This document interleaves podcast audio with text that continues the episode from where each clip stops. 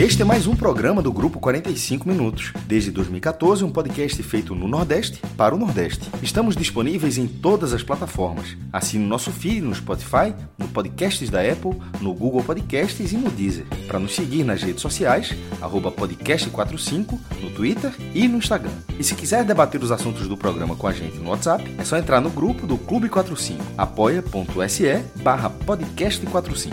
Muito obrigado pela escolha e pela confiança.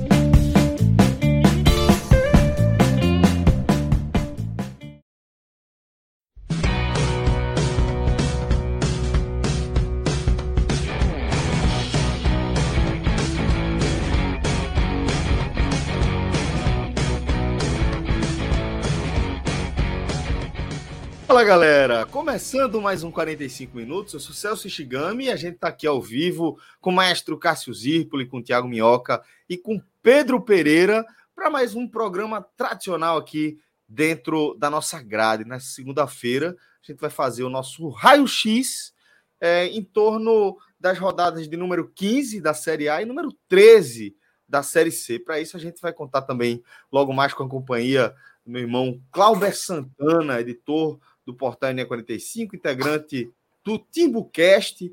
Também daqui a pouco vai aparecendo por aqui para a gente trocar essa ideia junto e fazer o nosso raio-x também sobre a Série C, tá?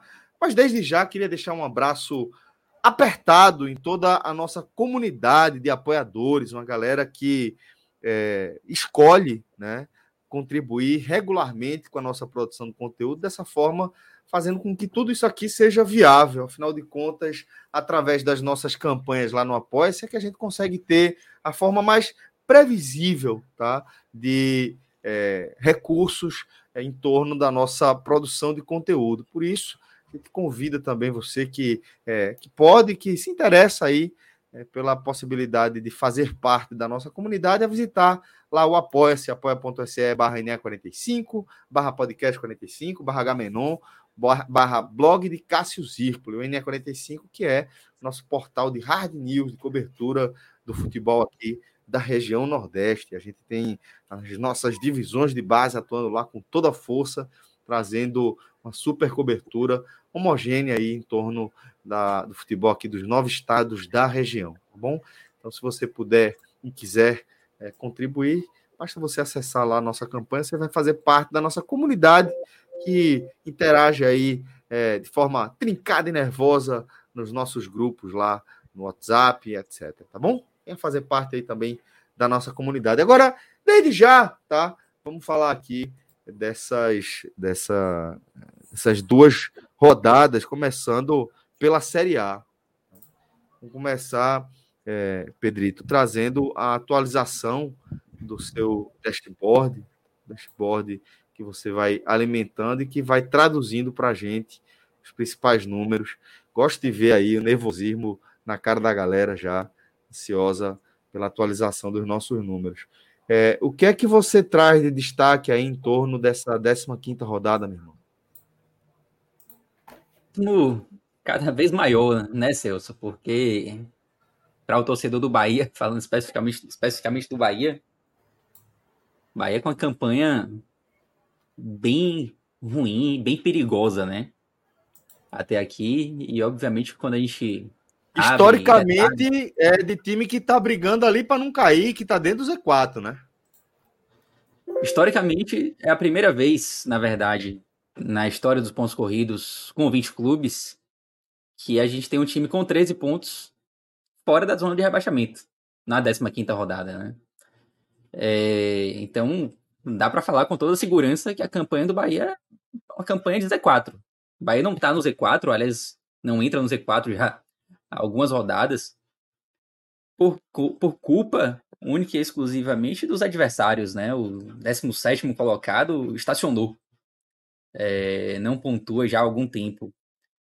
E isso vem fazendo que o Bahia esteja fora do Z4. Mas historicamente é uma pontuação clássica de time que está ali é, dentro né, dos, dos quatro últimos colocados da primeira divisão.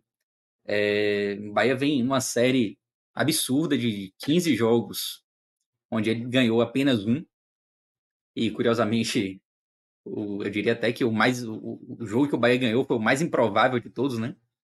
Que foi contra o Palmeiras aqui na Ponte Nova, um confronto que historicamente o Bahia tem uma dificuldade absurda, não ganhava há mais de 30 anos do Palmeiras aqui em Salvador e acabou ganhando com um gol no final. E foi o único triunfo dos últimos 15. Ontem eu fazia um, um levantamento ali depois do jogo do Bahia e foi apenas a segunda vez na história do Bahia que isso aconteceu. É apenas a segunda vez que o Bahia tem ali uma série de 15 jogos em que ele só vence um. É algo difícil de acontecer. A última vez, a, única vez que aconteceu, tirando essa de agora, foi em 1966. Mais de Muito 50 raro, anos. É, a gente até é conversou um pouco. Dois triunfos em 15, em 15 jogos. No, no, caso, foi um triunfo em 15 jogos, né? Ah, um triunfo, um triunfo em 15 jogos. Porra, muito ruim, de fato. Ontem o programa foi sobre as séries B e D, mas no final a gente até conversou um pouco sobre esse dado, né?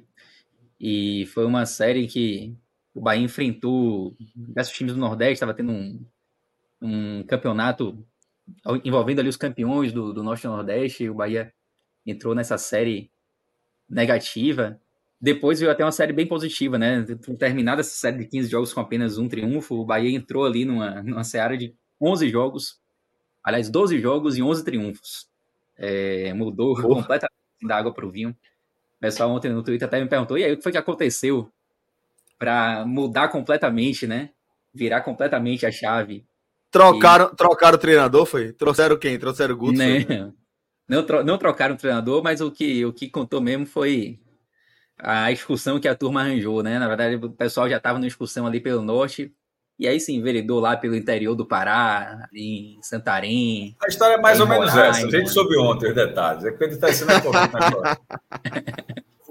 Começou é. jogando aqui no Nordeste, aí não fez muita graça, perdeu um joguinho, outro aqui, outro ali. Aí a viagem disse: como é que resolve isso? Aí a galera foi até o limite do país para vir para ganhar jogo. Aí pronto, aí conseguiu quebrar a sequência. Mas, na verdade, essa sequência estava toda aqui a só mesmo. É melhor continuar viajando, porque aqui não está adiantando de nada. Aí pronto, aí mais falta, né, vitória nas costas. É, até interior do Acre também. E aí, meu irmão, a chave virou, né? Esse ano não vai a chave acontecer. Virou, voltou grande, às vezes aí, ó, a chave virou. A chave virou, a chave virou. Esse ano o nível dos adversários não vai cair, né? E esse é o grande problema a gente, a gente não sabe onde isso vai parar. Bahia tem um, um jogo importante agora, um jogo ganhável, assim, pontuável contra o Corinthians na Fonte Nova, por mais que historicamente seja um adversário difícil para qualquer equipe, mas não vive assim em grande fase. E é um jogo de. É aquele típico jogo de seis pontos, né? O Corinthians está ali embaixo. Uhum. E o uhum. Bahia, mais do que se aproximar ali, até ultrapassar o Corinthians e vencer. Embora o Corinthians tenha um jogo a menos. Mas o Bahia precisa se afastar do Z4. Porque o Bahia não pode contar com a sorte toda a rodada. O Bahia vem dando sorte. O Bahia só não está no Z4 hoje por sorte, porque os times lá de baixo é, estão pontuando, pontuando menos do que ele. Mas a gente já vê ali um Coritiba que começa a pontuar. O Vasco e a América tem um jogo a menos, um confronto entre eles ali. Então alguém vai chegar, se, se, alguém ganhar, já se aproxima um pouco mais do Bahia. É, e uma hora, se o Bahia continuar nessa sequência negativa, fatalmente vai entrar no Z4 em algum momento. E como o Cássio sempre fala, né? O Z4, quando você entra nele, tudo piora. A atmosfera piora, é, a confiança piora, então é muito importante você se manter fora do, do, do Z4. Mas pelo futebol que o Bahia apresentou... Seria Bahia e Corinthians, né? Veja só, o Bahia... É, tudo bem que seria um confronto direto, onde o Bahia precisaria da vitória de toda forma para sair. Se tivesse entrado, ele jogaria com o Corinthians, precisando de uma vitória simples para sair da zona de rebaixamento. Mas na hora que começasse o jogo, a pressão no estádio já seria diferente porque a, a, a, haveria pressão de um jogo, Pedro, para se não ganhar hoje, até porque se o Goiás tivesse vencido hoje, o empate já não serviria ao Bahia. O Bahia só sairia da zona de rebaixamento em caso de vitória, em caso de triunfo. Então, a, seria uma pressão diferente, assim, não, veja só, com 20 anos de pontos corridos, eu nunca vi ser diferente disso, quando você está e quando você não está, quando você está perto de entrar numa zona de classificação internacional, ou quando você está dentro dela para se defender, a, a, o nível de cobrança é diferente. O do Bahia já está enorme. Ele, ele o, o, empate do Goiás hoje, o empate sem gols do Goiás com o Atlético Mineiro, evitou estourar a caldeira. Mas a caldeira está fervendo já há bastante tempo. Tem, o, tem, tá tem, tem uma questão também rapidinho, Pedro, que é, às vezes, o efeito do momento recente, né? Perceba, o Curitiba hoje ele tem uma perspectiva muito mais positiva, embora ainda permaneça no, no, Z4, porque há três rodadas atrás o Curitiba era dado como morto, né? Duas vitórias seguidas, o um empate contra o Cruzeiro fora de casa. A perspectiva, o, ambiente do Curitiba, mesmo ainda dentro da zona de rebaixamento, é de vamos, vamos, vamos conseguir chegar. Porque ele está olhando exatamente um Bahia que não vence, ele está vendo ali um Santos que também segura, né? Assim, não consegue ter sequência, só venceu o Goiás no último jogo, que era o confronto direto, naquele jogo bastante polêmico. Então, tem esse efeito de você entrar numa zona de rebaixamento, mas depende muito da sequência que você vem. É por isso que o Cássio mencionou. O fato de você entrar no Z4, tendo apenas uma vitória nos últimos 15 jogos, claro, não todos da Série A, né? No caso, em todas as competições, faz com que o jogo, o jogo que seria contra o Corinthians, vá muito mais alarmante. O Corinthians ia jogar possivelmente com esse nervosismo que a Arena Fonte Nova estaria num jogo como esse. Diferentemente do Curitiba, que agora um jogo lá no Couto Pereira é o torcedor, tipo assim, dá pra gente ganhar. Mesmo pegando o Palmeiras, o, um Botafogo, os caras agora estão acreditando que dá para sair. E aí eles já estão no efeito contrário, né? Que é naquele efeito da confiança. É, e vocês falaram aí essa questão do, do ambiente e tudo mais. E é preciso ressaltar que o ambiente do Bahia já é muito ruim, tá? É, talvez a gente esteja vivendo assim, um momento de maior pressão nesse ano de 2023. A maior é... crise da era da SAF, né? Inclusive com é, parte da torcida atribuindo é, a esse momento de crise, não a crise em si, mas a forma como o clube pode vai gerindo essa crise com esse novo momento da SAF, né?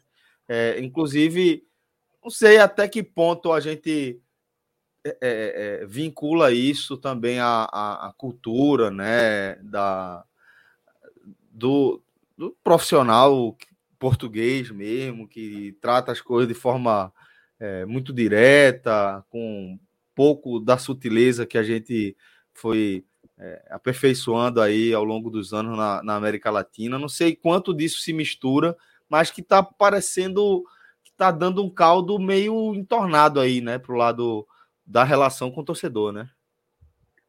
É, com certeza é uma relação extremamente conturbada.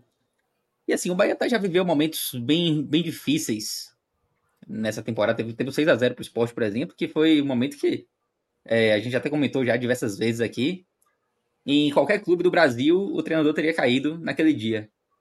É... Mas eu acho que a relação torcida e treinador, ela nunca foi tão ruim quanto agora. Pressão é muito grande é, pela saída de Paiva. Eu acho que isso não vai acontecer. Já, já adiantando, assim, é, é a filosofia que a gente está tentando se acostumar aqui e tal. Eu acho que não vai acontecer até pelo momento de, janela aberta, enfim. Mas os questionamentos eles são extremamente é, verdadeiros, assim, sabe? É, você, é um time que você não vê evoluir.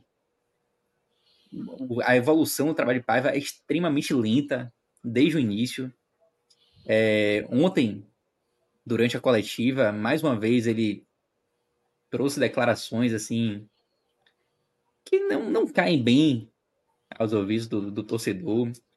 É, tem uma pergunta muito boa, inclusive, de Neto, que estava lá, é, sobre quais seriam os pontos positivos, o que, é que ele vê de positivo no trabalho dele até aqui. E ele se limitou a dizer que. Não faz milagre, não, foi essa? Não, não, faz milagre, não tem tempo de treinar, que são sete meses, que sete meses é pouco tempo e que não, não treina. O ar é foda, né, velho? É um azinho de deboche, assim, que, porra, é, incomoda, né? exatamente. né? Incomoda o torcedor na. É. Por isso que eu tô falando boa, da. Né? Porque tem esse aspecto, tem um aspecto cultural que a gente sabe que existe, hum. né?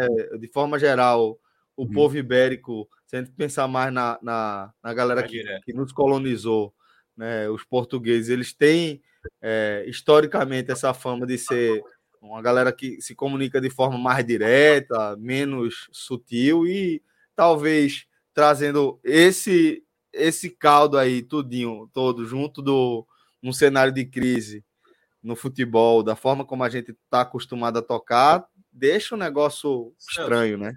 Mas eu, eu, eu diria que, assim, qualquer treinador, certo? Pode ser ele de qualquer nacionalidade, seja quem for. A maneira que ele se comunica, porque a gente tem é, treinadores brasileiros também que são assim, né? Que são. Eu lembro do Murici na época de São Paulo, quando foi perguntado, quando o Adriano chegou, aí dá para jogar Adriano com a Luiz, ele até falou: dá, coloca dois, soma, bota mais nove e faz um time, né? É, ele era muito isso, de respostas curtas, não gostava claramente, ficava claro nas respostas dele com a, com a imprensa, mas eu vejo, e aí eu acho que é uma parte, eu já critiquei Paiva também aqui várias vezes, eu acho que ele tem muita responsabilidade quanto a isso, mas eu acho que depende também de como é a pessoa que está tomando a frente. Vamos pegar o caso, tem dois casos, né? Um caso muito ruim, um caso muito bom hoje na Série A de duas equipes que são SAF e que uma delas continuou mesmo com a cobrança, que no caso foi Texto, né, que estava sendo Castro estava sendo muito criticado ali no começo da temporada. Ele decidiu manter. A torcida já estava assim no limite, não queria mais. Até Felipe Neto colocando, dizendo que acreditava em Castro ainda, porque vivia no conto de fadas. E conseguiu depois dar resultado no ator Botafogo e está disparado na primeira colocação. O outro caso foi o caso do Vasco. O Vasco vinha jogando mal, a torcida também já não queria mais Barbieri, e a, a 77 foi ali postergando, postergando quando percebeu que já não dava mais.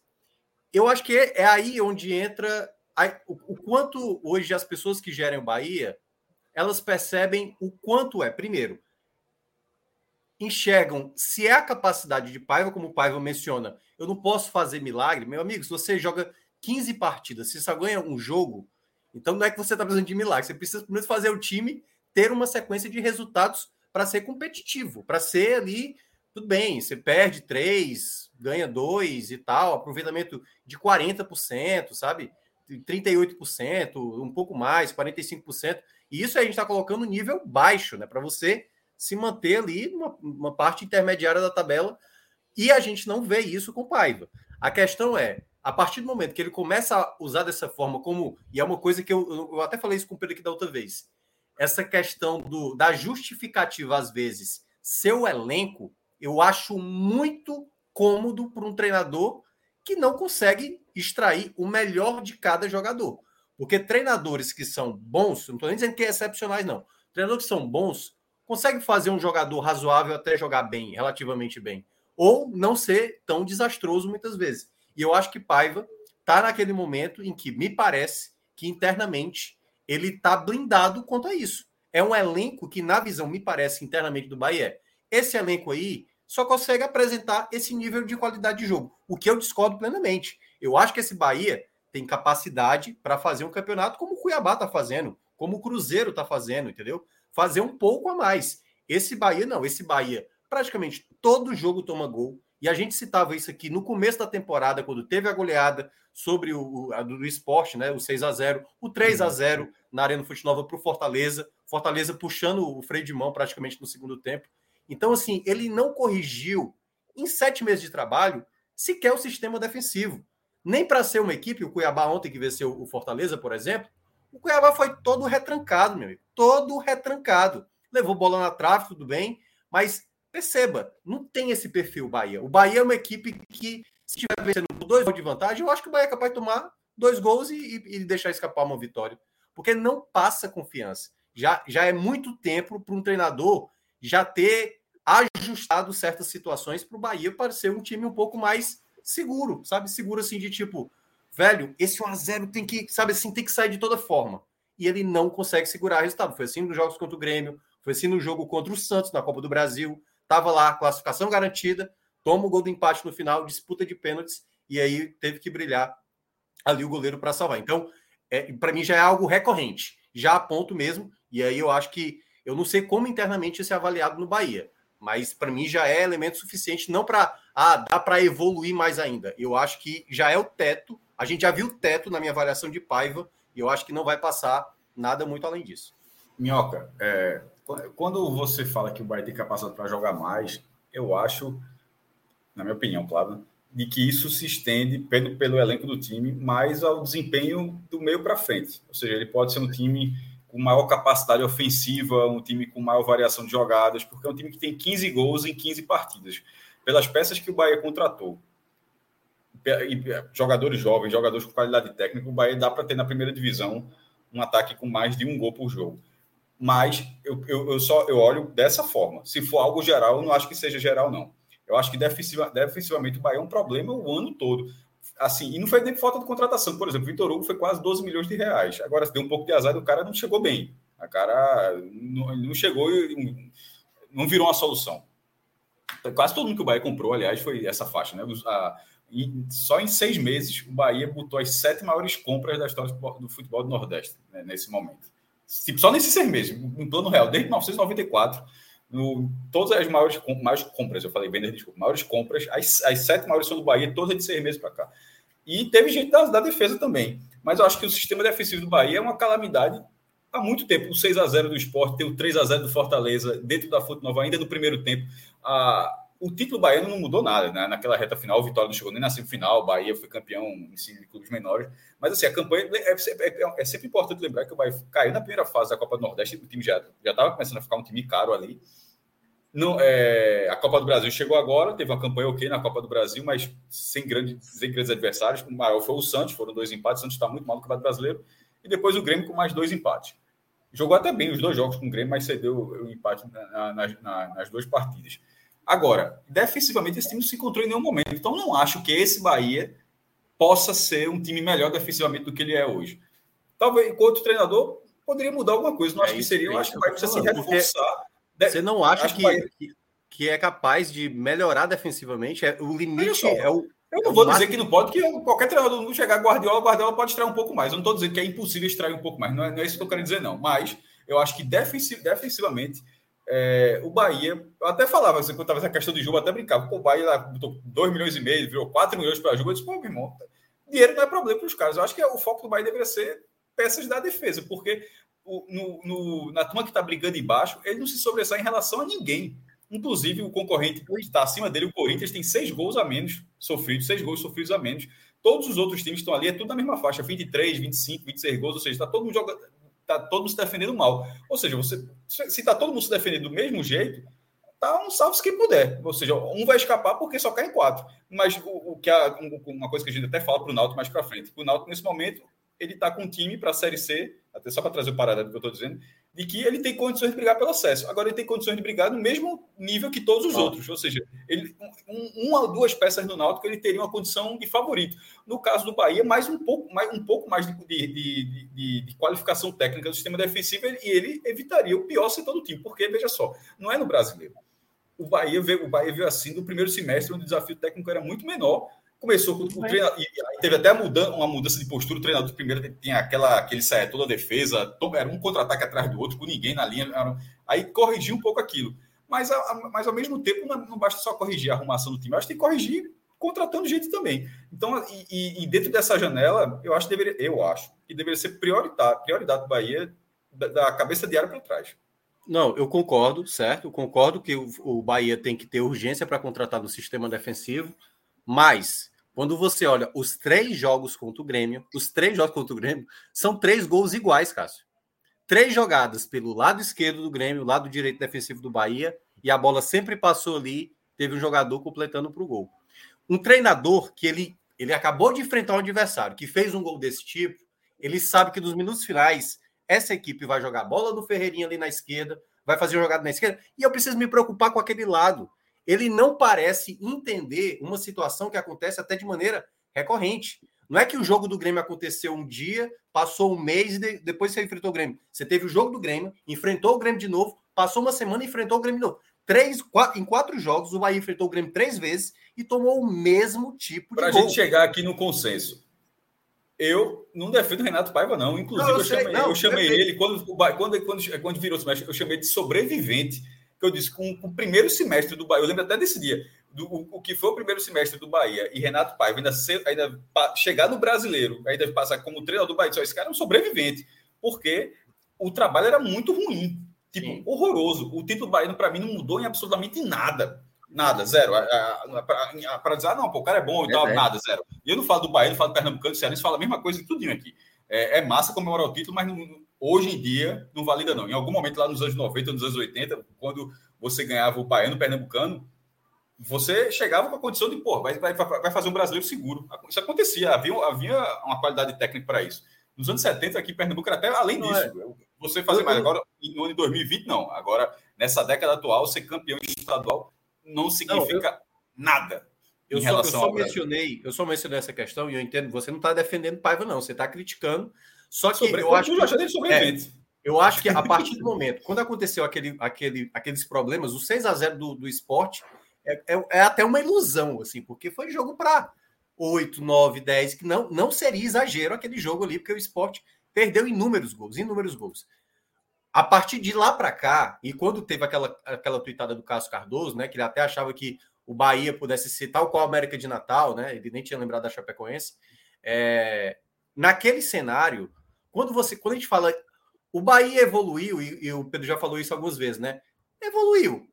Suficiente? Não é suficiente. Passa longe de ser suficiente.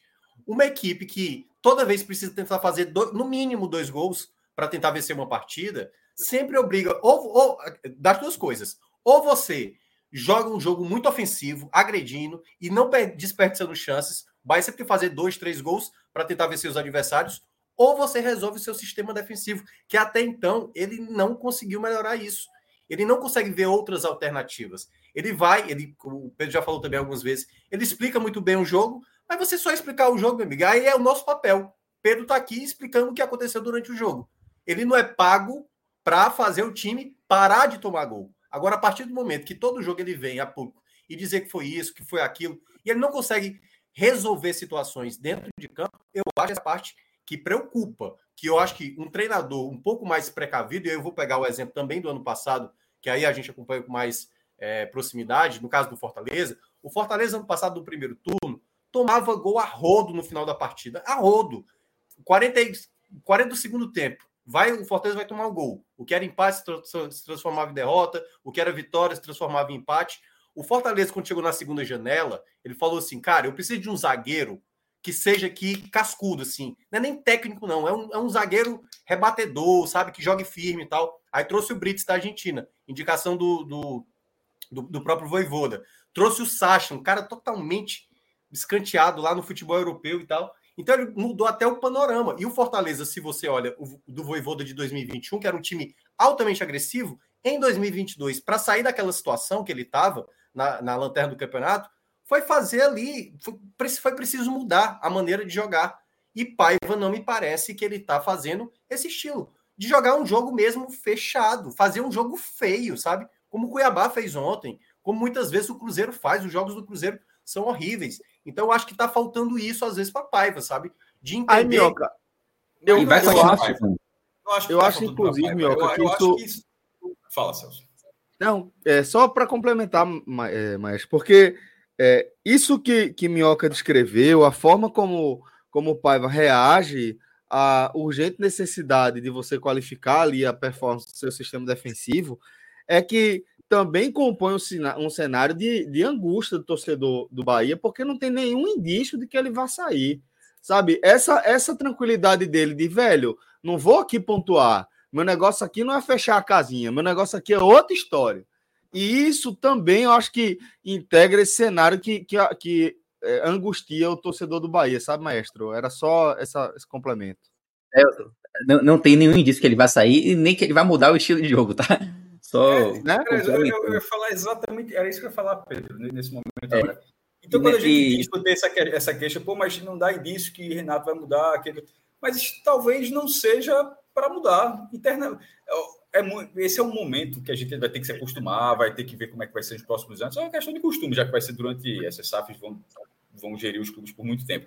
Que é, que é saber como, como internamente está sendo avaliado. Tipo, não se sabe exatamente como o trabalho de, de Renato Paiva é avaliado internamente dentro do Bahia. Assim, ó, tá, tá mal ali no campeonato, mas com o que a gente tem vai dar para escapar e os jogadores de frente estão tendo estão desenvolvendo o potencial que a gente espera para revender, para ter um retorno rápido. Pô, é, aí você fala, fulano, fulano, fulano já, tá, já atingiu um nível para duplicar a venda, fulano está atingindo, ciclano para triplicar. É uma forma diferente de ver futebol. Assim, e eventualmente, se o time tiver, tiver todo encaixado, vai brigar por, por conquistas, por, por feitos maiores e tal.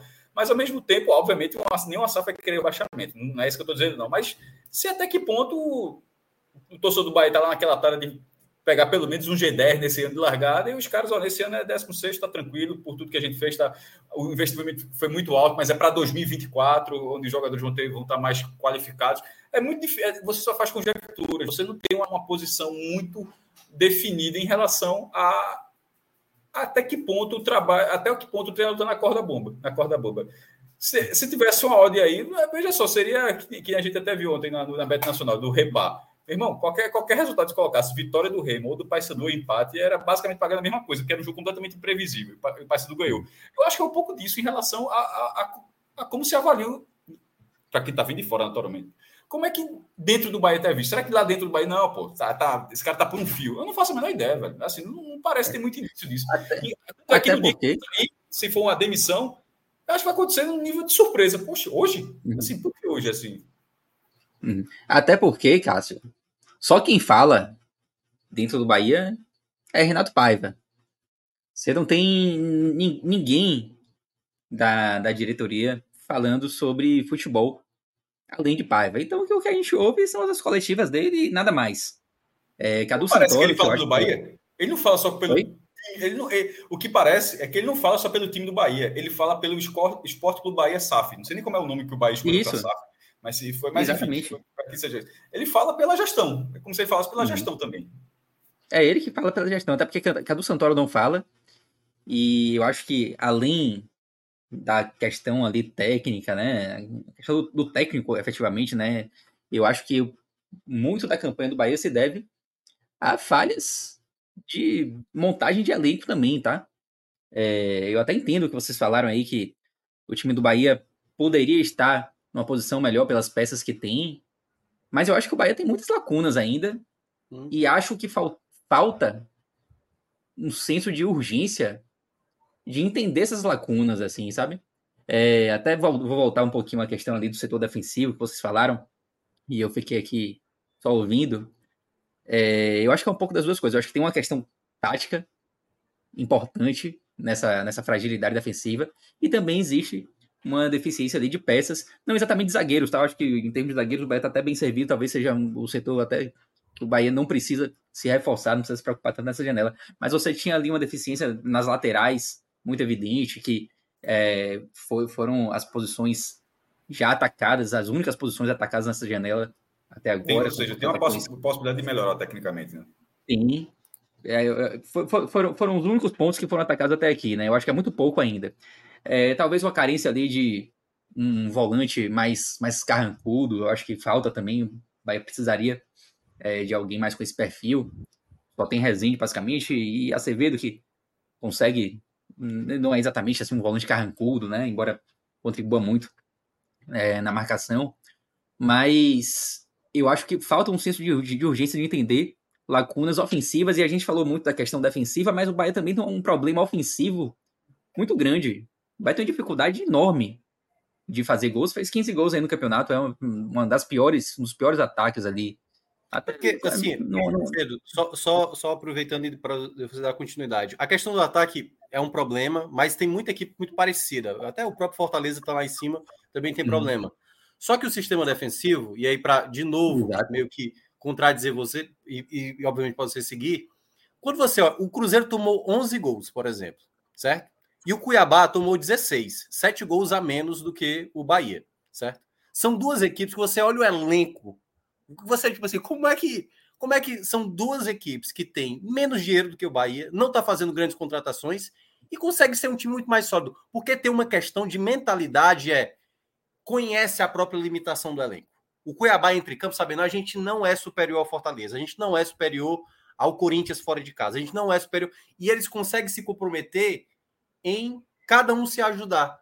O próprio Cruzeiro é a mesma coisa. A mentalidade do Cruzeiro do Ronaldo, eu não vou fazer, eu não vou gastar a estufa de dinheiro aqui como gastou Bahia, como gastou o, o, o Vasco, por exemplo. Eu vou fazer o mínimo, mas um time bem é, comprometido com a ideia do que a gente precisa fazer. O Bahia não me parece estar tendo esse tipo de visão. Então, muitas vezes. Opa, tirar. Alô? Saímos da tela, mas tam, acho que estão ouvindo ah, a gente. Tá. Eu, eu, me deu um medo aqui, eu acho que eu fui embora. Mas, é, em resumo, é isso, para você continuar, Pedro. Eu acho que eu entendo perfeitamente que o, o, elenco tem lacunas, mas não me parece que o time tem um senso de coletividade, seja para atacar, seja para defender. Então, eu acho que esse é um ponto importante, assim, porque quando você fala isso, fica parecendo que o, o Curitiba, ou desculpa, o Cruzeiro e o Cuiabá tem assim, assim, quilometricamente jogadores melhores defensivamente do que o Bahia, por exemplo. E eu acho que não tem. É, não, eu, eu concordo. Não acho que o, o, elenco do Bahia seja inferior a Cruzeiro e Cuiabá, não. Mas às vezes as equipes acabam pontuando mais do que o elenco parecia que iria pontuar, né?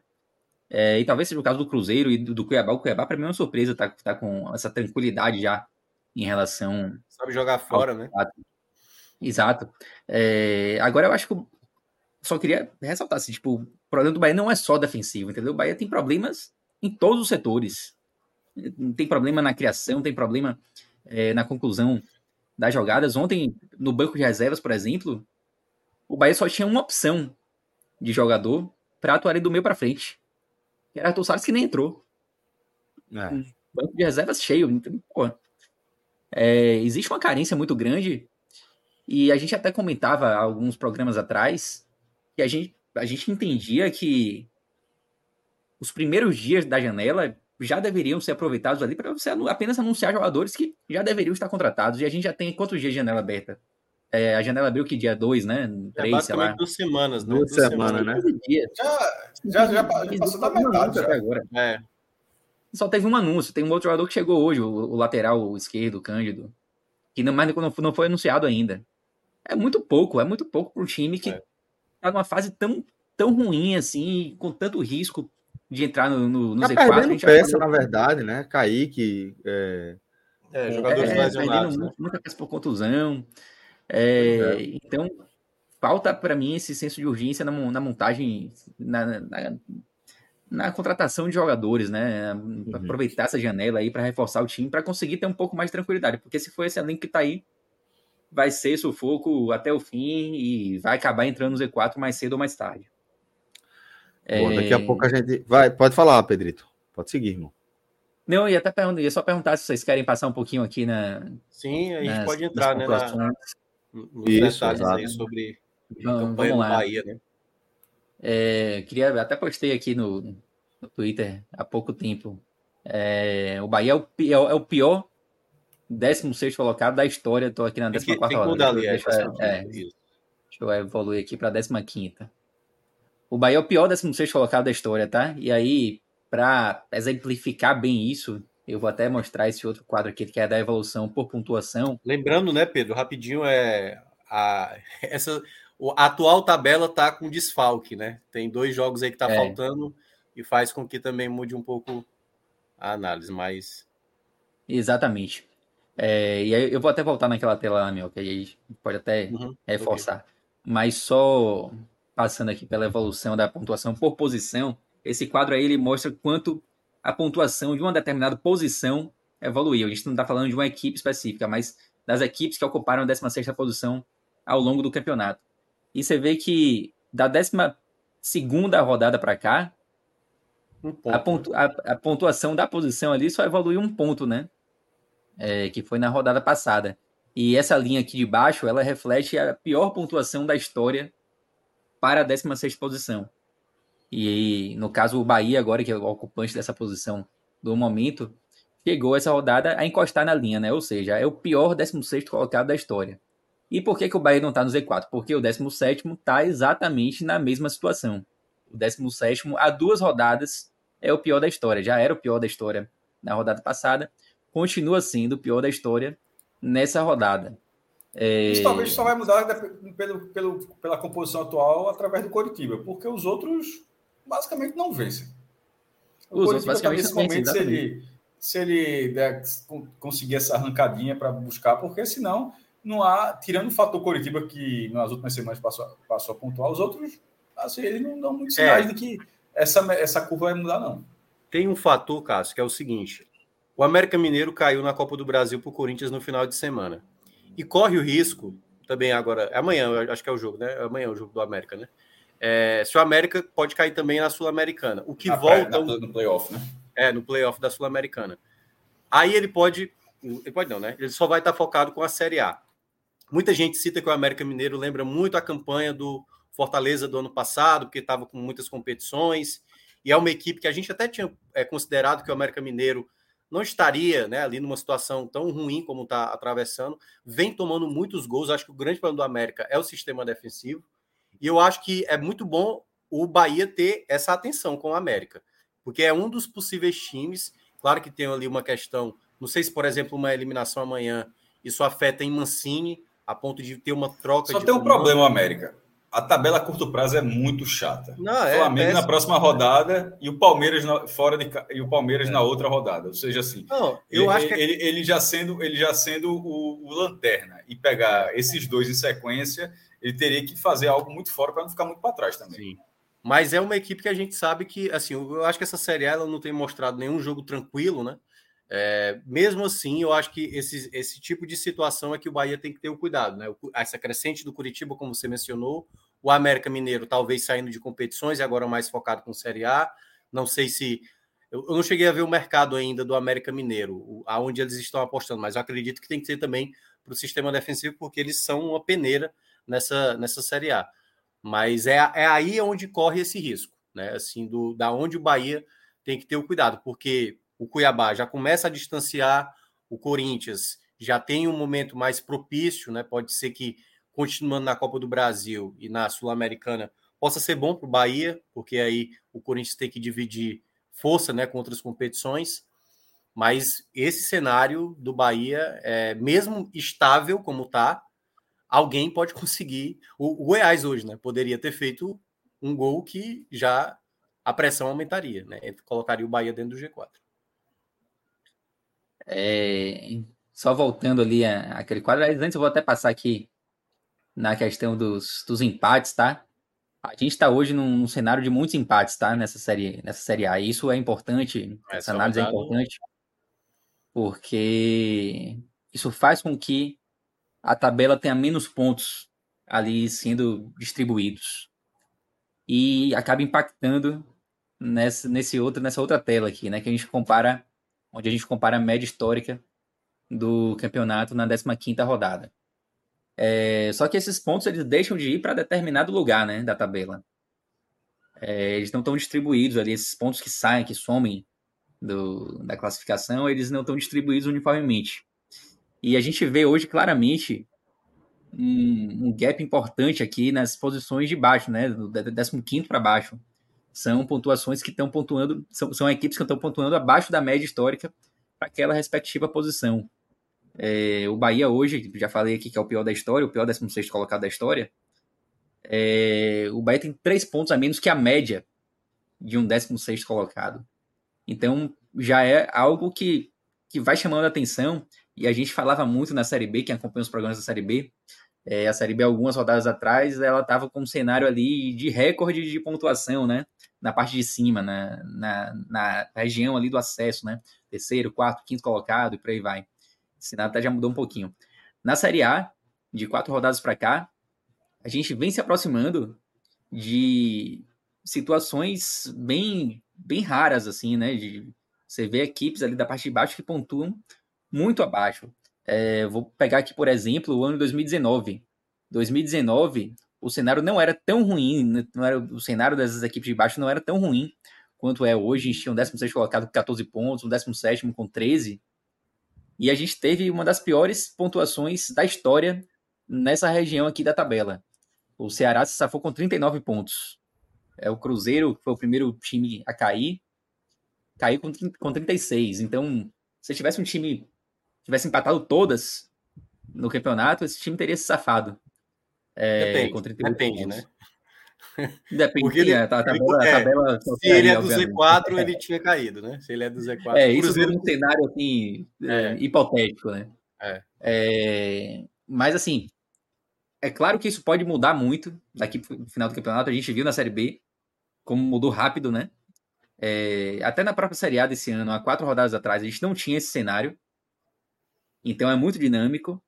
Mas hoje é a sinalização que a gente tem. É uma, uma região ali, são equipes que pontuam muito pouco em comparação à média. Eu Posso ainda... citar até 2012.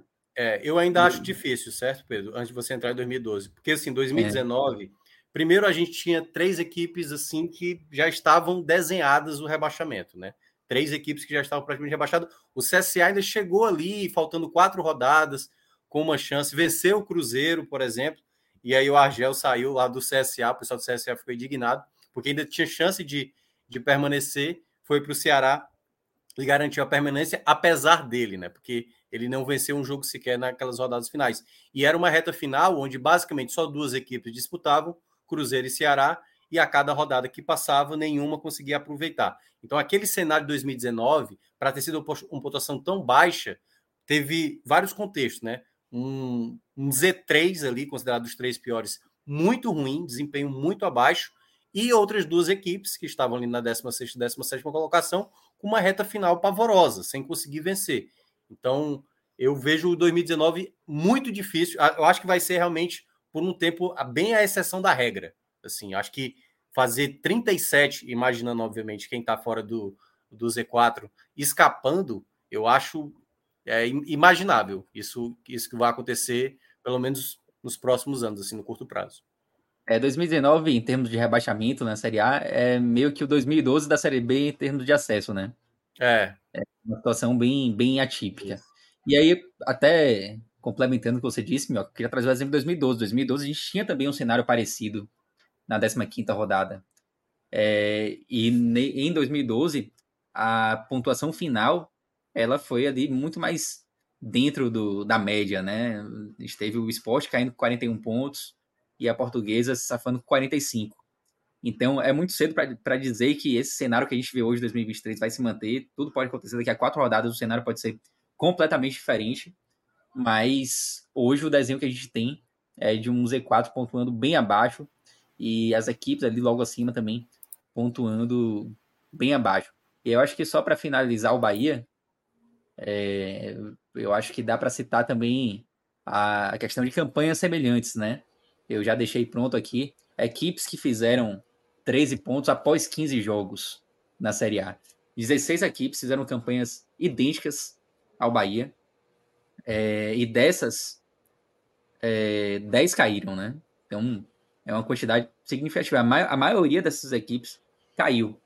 É, só seis conseguiram escapar, entre, entre eles é, o Bahia de 2012. Aliás, essa é a pior campanha do Bahia na era dos pontos corridos. Empatado com 2012, em 2012, o Bahia conseguiu se safar com 47 pontos. Ó, e só, só para dar uma... se safar, Samuel Lima falou uma coisa boa. O Botafogo fez a pontuação do Ceará em 15 rodadas. Pô.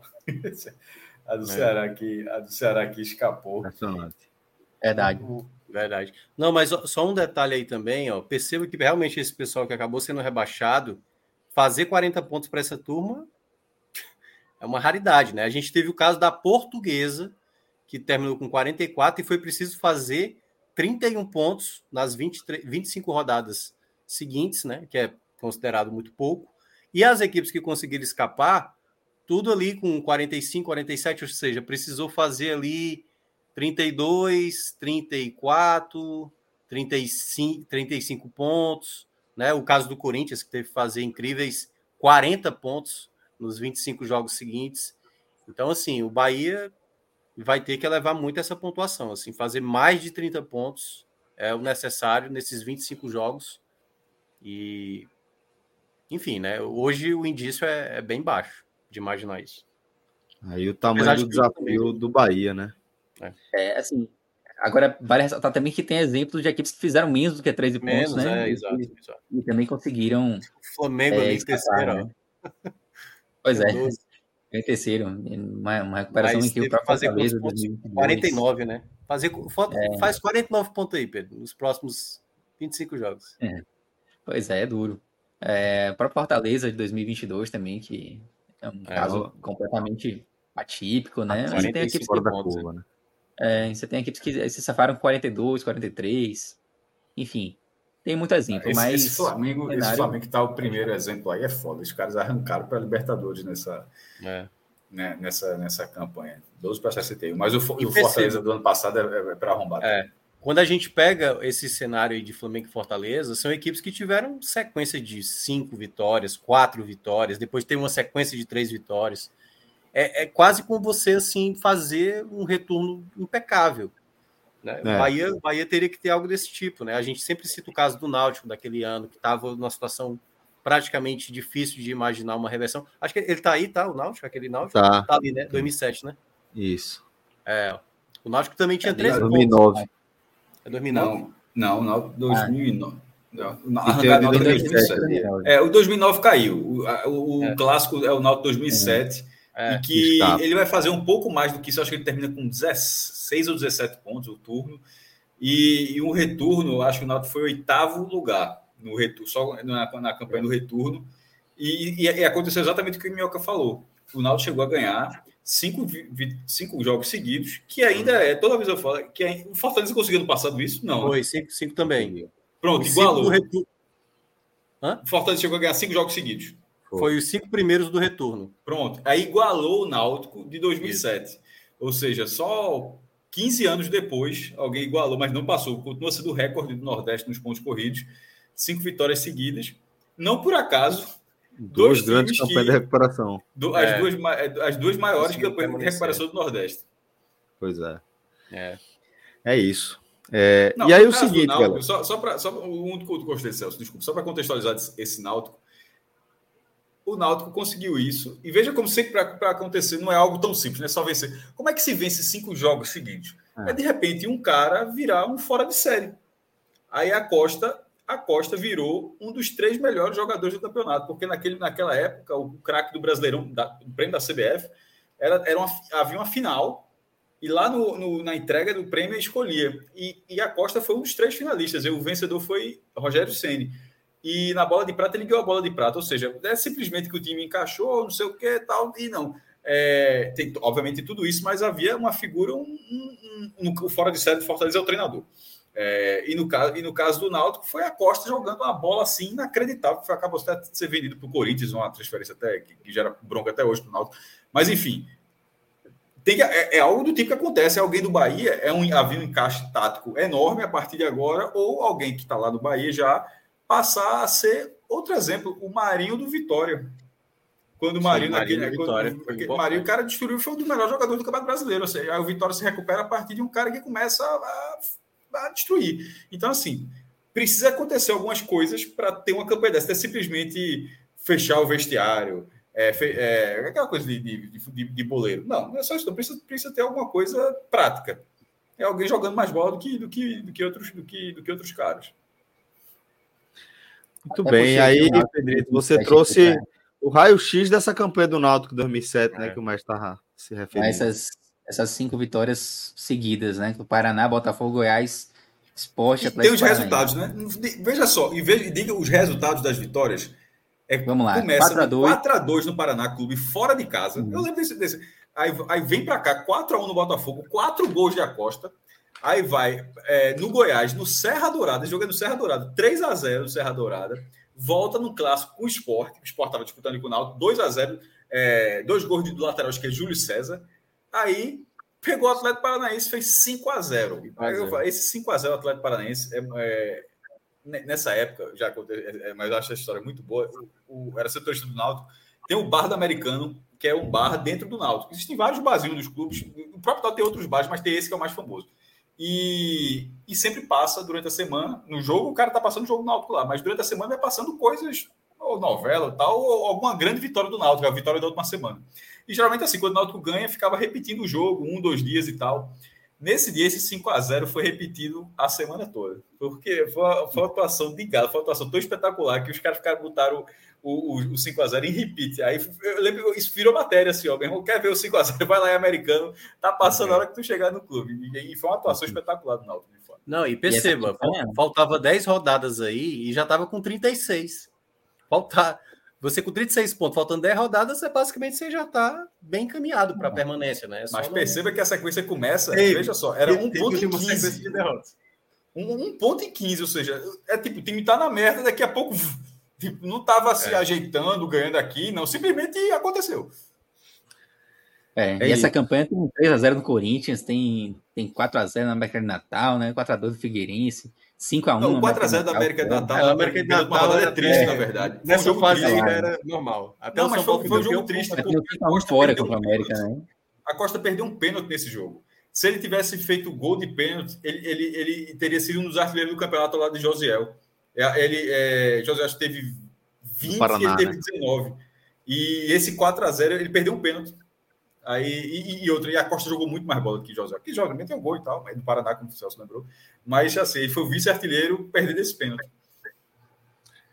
É isso, galera. A gente vai seguir acompanhando aí essa análise em torno da campanha que o Bahia precisa projetar para evitar um cenário é, de tragédia, né, de rebaixamento aí ao fim dessa edição. Daqui a pouco a gente vai trazer também o nosso olhar Sobre o Fortaleza, tem também questões importantes aí, interessantes para a gente trazer. Mas eu queria, antes disso, de, que, que nosso querido Pedro Alves é, trouxesse aqui para a tela, Twitter que a gente recebeu, uma tweetada que a gente recebeu. De vez em quando a turma prepara uma dessa, né? Porque a gente tem essa, esse ritmo acelerado, sempre aí na produção de conteúdo, aí do nada a galera marca a gente para lembrar que o paraíso existe, está bem pertinho e que é basicamente uma questão de a gente se organizar nosso querido Geandre, Geandre Melo.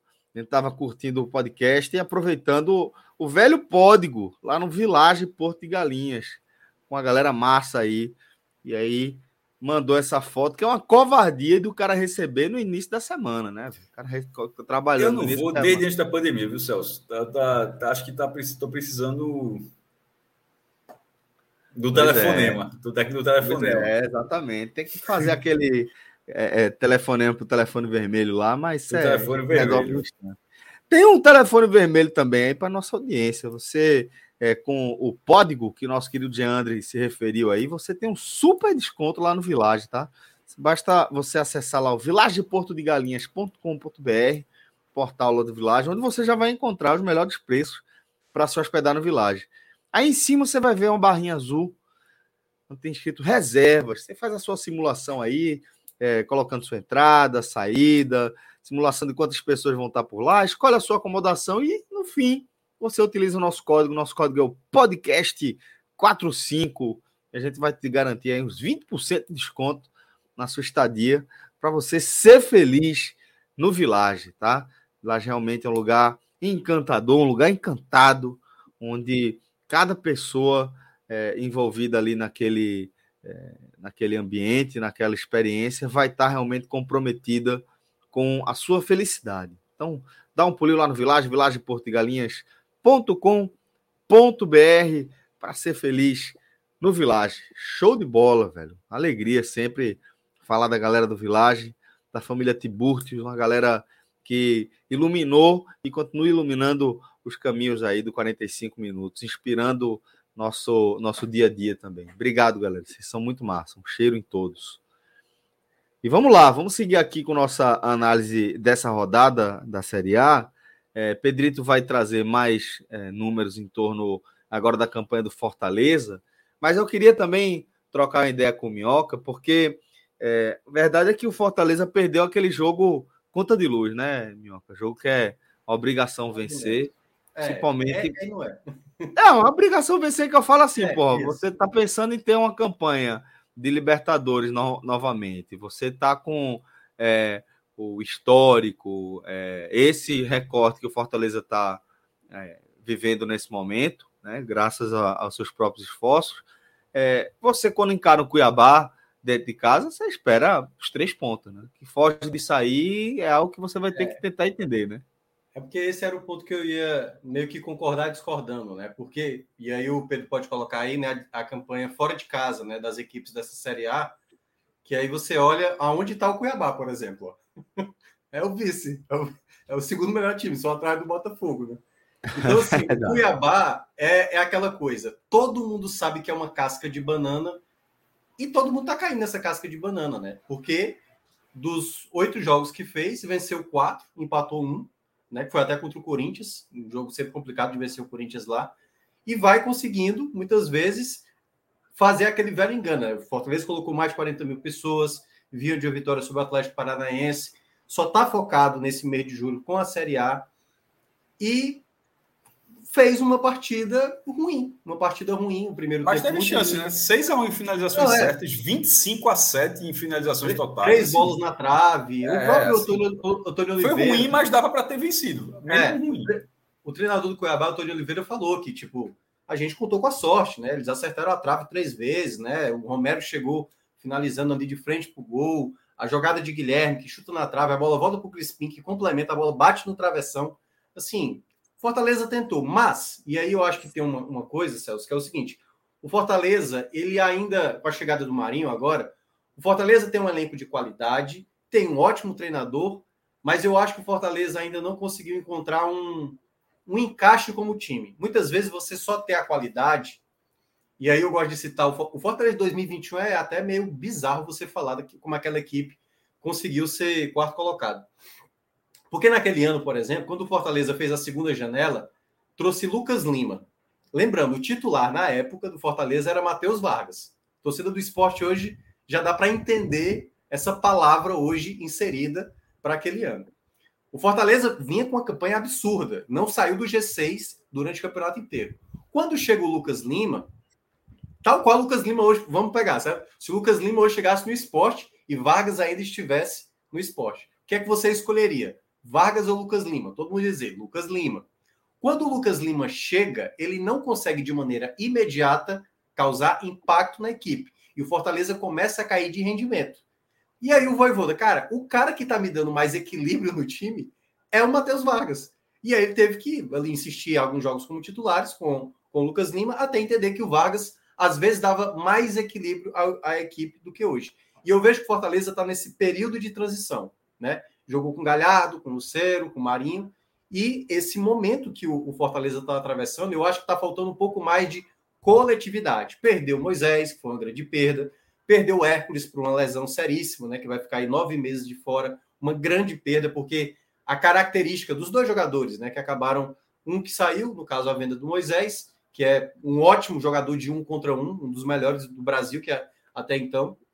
E o Hércules, que é um jogador de é um volante que vai até a área, chuta de fora da área. Essa característica que o Fortaleza tinha em 2021 com o Ederson, encontrou no Hércules, e esse ano ele tá muito, era muito mais maduro assim para jogar. Se perder atletas como esse, eu não vejo hoje o Fortaleza tendo peças parecidas. E eu acho que a torcida precisa. Eu, uma coisa que eu estou vendo muito, né? Quando perdeu agora esse jogo. Tá faltando o cara da esquerda. Mas me soa muito assim tá faltando o Moisés, sabe assim? É como se apenas trazer um jogador para jogar pela esquerda seja muito bom, vai ser suficiente para resolver problemas que eu não acho que é só questão de ataque. O problema de perder o tempo Cuiabá não foi apenas pela questão, por exemplo, Guilherme. Guilherme é um jogador muito criticado pela torcida. Guilherme poderia ter feito o gol do empate do Fortaleza. Então eu, eu bato muito nessa técnica do Fortaleza. Tem um bom elenco, mas muitas vezes falta mais qualidade. E aí, uma estatística que eu até coloquei hoje no Twitter, que para mim é preocupante. O Fortaleza, isso é, isso é um ponto positivo. Fortaleza, metade dos gols deles dessa Série A foi ali dos 15 minutos finais, mais acréscimos do segundo tempo. Só que apenas três gols marcados no primeiro tempo. É o pior da, da Série A ao lado do Inter. Só três gols marcados no primeiro tempo. E o Fortaleza não consegue virar jogo. Se o Fortaleza sai atrás do placar, ele tem dificuldade. Ele não consegue virar partidas na temporada inteira, foi assim. É claro, é até natural, acontece isso com muitas equipes, mas isso eu acho que é um problema que o Fortaleza acaba demonstrando em alguns jogos, essa dificuldade. Por isso que para brigar por um, algo maior no campeonato, que aí, olha, olha quanto a, a tabela desenhou, e agora pode colocar de novo, Pedro, a, a classificação completa. Olha onde o Fortaleza estaria se tivesse vencido o Cuiabá. Estaria na quarta colocação, estaria com 26 pontos. Estaria naquela situação onde hoje a gente estaria falando, esse Fortaleza vai de novo para a Libertadores? Ele tem condições de ir para a Libertadores? Esse seria o nosso discurso. Só que, por mais que ele tivesse vencido, eu, obviamente, não ia falar esse tipo de frase. Fortaleza vai brigar diretamente pela Libertadores, e nem pelo fato de ter perdido para o Cuiabá, e que vai ter na, nas próximas rodadas. Vai ter o Palmeiras na próxima rodada fora de casa, que é sempre complicado. Palmeiras que vem derrapando, mas precisa dar uma resposta e vai jogar dentro de casa. É, e depois pega o Bragantino, que é outra equipe também que está dando, tá jogando muito bem depois dessa pausa da data, da data FIFA.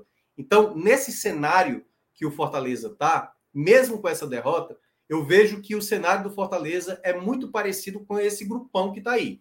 Com o Atlético Mineiro, que até agora não venceu com, o Filipão, com o Atlético Paranaense, que venceu agora o Bahia, Bragantino, né? E aí, claro, você tem outros sarrafos aí, como o Palmeiras está ali em sexto, mas é um sarrafo maior o próprio Fluminense. São Paulo eu também considero muito parecido com o campeonato do Fortaleza. Então, em resumo, o Fortaleza deve fazer essa variação ali entre segunda parte da tabela, parte de cima, décimo primeiro, décimo segundo, uma parte ali mais acima G10, mas sem pegar Libertadores, ou até mesmo brigar por Libertadores. Mas esses jogos é que às vezes né, é.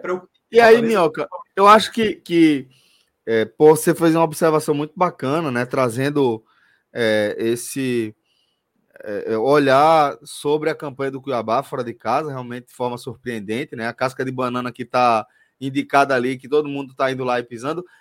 E, e, eu acho interessante como você traz também essa possibilidade de Fortaleza tá aí de, de, estar aí dentro desse bloco, brigando com essa galera nesse ritmo de pontuação. E aí, talvez a diferença aí para a campanha de Libertadores seja justamente não cair nesse tipo de casca de banana, né? É, é, é fazer o diferente. É, velho, ó, isso aqui não dá para rolar. Porque por mais que outras pessoas estejam tropeçando aqui contra esse Cuiabá em casa, se a gente quer entrar no funil de disputar a Libertadores, a gente tem que ser o é. time que vai evitar essa casca de banana, né? Aí, no fim, aí a gente, aquele negócio, né? você só vai ver é, é, qual foi o, o, saldo da balança aí de resultado surpreendente, de forma positiva ou negativa no fim, né? Mas é o a tipo rodada, de resultado que você tem que evitar, né? A rodada foi maravilhosa para o Fortaleza. Só uhum. que o Fortaleza perdeu a grande oportunidade dele, né? Esse, Pronto, é essa isso. era a rodada que era mais propícia. Eu não diria só pelo Fortaleza brigar pela Libertadores, que eu acho que isso ia ser um discurso natural que a gente fosse falar. Mas é ter uma tranquilidade, sabe? Dar isso. uma folga. 26 pontos, você chegar com 26 pontos agora, faltando ali quatro jogos, faltando quatro jogos para terminar o turno, né? Então, eu vejo que para o Fortaleza nesse momento é um contexto que ele perdeu uma tranquilidade. Porque quando começar agosto, ele vai começar a dividir a atenção com a Sul-Americana, né? Que aí é onde entra o contexto do, do time que muitas vezes, Celso, tem uma tem uma qualidade, mas às vezes não consegue sobressair. Isso que Pedro mencionou, a questão do ataque do Bahia. Fortaleza tem dificuldades também, né? Você vê que 15 jogos disputados, 16 gols marcados, e olha que o Fortaleza, né, ao lado do esporte, né, são as equipes que mais fizeram gol no Brasil. Mas isso se perdeu nos últimos jogos. Acho que o sistema defensivo está bem, acho que ainda é o segundo melhor. Não, o Cruzeiro agora é o segundo melhor, né? Só tomou 11 gols. É... A defesa é boa do Fortaleza, a defesa é boa, mas é, às vezes está faltando mais esse sistema ofensivo. E eu acho que algumas coisas que o Voivoda tem pensado não tem dado certo nesse momento. E aí vai partir de como ele vai analisar, porque tem várias composições de como o Fortaleza jogar. Volto a falar, não é apenas pela qualidade que o Fortaleza tem que ser observado, mas da maneira também como ele é escolhido dentro de campo. É, muitas vezes que eu falo, o Guilherme é um jogador que vai errar muito mais do que o Lucero. O Lucero é disparadamente melhor do que o Guilherme. Mas às vezes o Guilherme talvez seja a melhor peça para jogar ao lado do Galhardo do que propriamente o Lucero, porque isso talvez dificulte a movimentação do time, a maneira como o time se dispõe em campo. O Marinho é bem melhor do que o Pikachu, mas o Pikachu entrou bem nos dois últimos jogos. O Pikachu, há três jogos, estava perdendo um pênalti contra o Flamengo. Então, assim, é uma situação, às vezes, que o Fortaleza vai passar. Agora, na próxima rodada, olha, olha o quanto foi desastroso essa derrota para o Cuiabá. Na próxima rodada, como ele pega o Palmeiras, a tendência que possa acontecer é ele acabar perdendo. Eu acho que é o jogo bônus do Fortaleza. Se empatou, ok, venceu é melhor ainda. mas caso confirme realmente a derrota, ele pode cair para a 12 colocação, né? O Atlético Mineiro, que ainda não venceu o Filipão, pode vencer, o Inter e o Cruzeiro ali, basta o empate. É, é o Cruzeiro se empatar é, já passa, o Internacional não, né? O Internacional precisa vencer obrigatoriamente. Então, assim, tá muito equilibrado, muito equilibrado. E uma derrota faz a equipe deixar Até escapar. as cobranças estão meio nesse tom, né, Minhoca? A gente vê parte da torcida é, num, numa, numa análise de que, ó, velho, é, com tudo, né, com, com, encarando como tropeço ou não esse jogo com o Cuiabá, pô, a gente tá pertinho aqui do, do, do G4, né? Porra, uma, uma rodada positiva para a gente deixa a gente completamente ali inserido dentro desse contexto. E tem parte da torcida também que tá olhando para essa possibilidade, né? É, mas vê aí, tá vendo? Não ganhou do Cuiabá, agora vai pegar o Fortaleza, o, o Palmeiras, olha o que Palmeiras, pode é. acontecer. É. A gente já pode ir para metade de baixo da tabela. É porque então... a próxima rodada pode não ser tão boa como foi essa. Porque perceba, teve muito confronto direto nessa rodada. Palmeiras hum. e Internacional deu empate da maneira como o Fortaleza queria. O Botafogo venceu o Red Bull Bragantino do jeito que o Fortaleza queria. Fluminense e Flamengo empataram do jeito que o Fortaleza queria. Só teve de vitórias a vitória do Atlético Paranaense sobre o Bahia e a vitória do São Paulo, né, sobre o Santos, que obviamente foram os resultados ruins para o Fortaleza, mas bastava ele ter feito dele, bastava ele ter vencido o Cuiabá, que ele estaria numa situação mais confortável. Mas ele, assim, né, aquela coisa, né, os mais é, precavidos, né, não, a distância lá para o Z4 tá boa, ali a situação, né, tá é, 11 pontos de diferença e tal. Então o cara que está preocupado, e eu acho que o Fortaleza, né, mesmo que caia de rendimento, talvez vá, vá, vá, gerar uma frustração. Eu acho que a palavra é essa. Talvez o Fortaleza não vá é, ficar na primeira parte da tabela, e se ficar na segunda parte da tabela, tudo vai depender também do que acontecer na Sul-Americana. Porque, por exemplo, se o Fortaleza chega numa semifinal ou numa final de Sul-Americana, ou até mesmo ganha o título de Sul-Americana, terminando na 14 quinta colocação, cara, 16 o cara já está assinando, né? Título de Sul-Americana com 16 o cara está assinando na hora. Mas é. eu acho que essa questão da, do brasileiro, e é bom lembrar, né? A final da Sul-Americana vai acontecer e depois vai ter muitas rodadas de Série A. Acho, Acho que é uma semana antes da, da, Libertadores, em Montevidéu, a da Libertadores é no Maracanã, é. e a da Sul é em Montevidéu. Isso, mas, mas assim, caso é isso. Se, se acontecesse isso, porra, o ano tava. Era só não ser rebaixado, o ano tava. Isso, isso, isso. O que não indica, né, Cássio? Não indica. Esse Fortaleza, a gente acabou de citar o caso do Bahia, outras equipes estão muito mal assim, é, pelo elenco do Fortaleza, não vai. Se não trocou o treinador ano passado, não vai trocar esse ano, por mais que tenha uma queda de rendimento. Pô, tem 11 pontos a mais aí, velho. 11 é, pontos é, e muito é. mais bola. 11 pontos, veja só. Para o Goiás, Coritiba, Vasco e América Mineiro chegarem aos 23 pontos, a gente está aqui, ó. 17 de julho. É rodada demais, menino. Vai, vai, é. vai, vai, ter, vai, ter muito, vai ter um bocado de pó de é. raiz ainda para esse povo chegar em 23. É, é muito é por isso que é por isso que eu usei o termo frustração, porque toda vez que o Fortaleza terminou em alguma rodada, em 11 ou 12, era um sentimento ruim. De tipo, pô, a gente está saindo daquilo que a gente queria brigar, porque o Fortaleza está tentando de novo terminar entre os 10, né? Foi assim em 2019, foi assim em 2000. Ah, mas esse ano, esse ano, em tese, seria um ano naturalmente de maior concorrência. A gente já sabia é, pelos é, acessos é. que, pelo pessoal que subiu no passado, que seria um ano com mais gente postulando ali a, ao G10, mas está rodando ele já assim Porra, tá onde tá, onde tá já. É como, como o Lucas, Lucas Bessa aqui lembrou. Se o Fortaleza não cai, ele quebra o recorde do Nordeste na, na é. Não, e deve quebrar, seria, deve quebrar. Deve quebrar. Com o Celso, a gente até gravou um vídeo tem essa temática aí. Talvez em breve a turma assista. Mas, enfim, é, e, é, e, que trata disso, inclusive, que trata disso, inclusive, desse possível feito. E que eu diria, na verdade, provável feito. Veja só. Sim não consigo Merecido, achar. né? Porque o Fortaleza, o Fortaleza tem demonstrado realmente um trabalho muito bem feito. É, tirando, é tirando mais surpreendente tirando... o Fortaleza cair do que beliscar o Libertadores para mim. A única pescada foi em 2020 ali, ali que empatou a pontuação com o Vasco, o saldo, a diferença do saldo era Isso. gigantesca, mas assim, tirando, tirando aquele ano, todos os outros anos foram muito firmes. É, aliás, os outros três, os, os, outros anos foram, na verdade, foram anos de, de G10 e esse agora é o, esse é o quinto, né? É, pô, pode até não, não, não, repetir a campanha dos últimos anos, pode até, tem muito campeonato ainda, mas mesmo que está acontecendo, porra, é, não, é normal oscilar. O que não pode é, obviamente, ficar na zona vermelha, mas não tem nenhum indício que o Fortaleza vai ficar lá. Tem times muito piores e pontuações muito menores. É.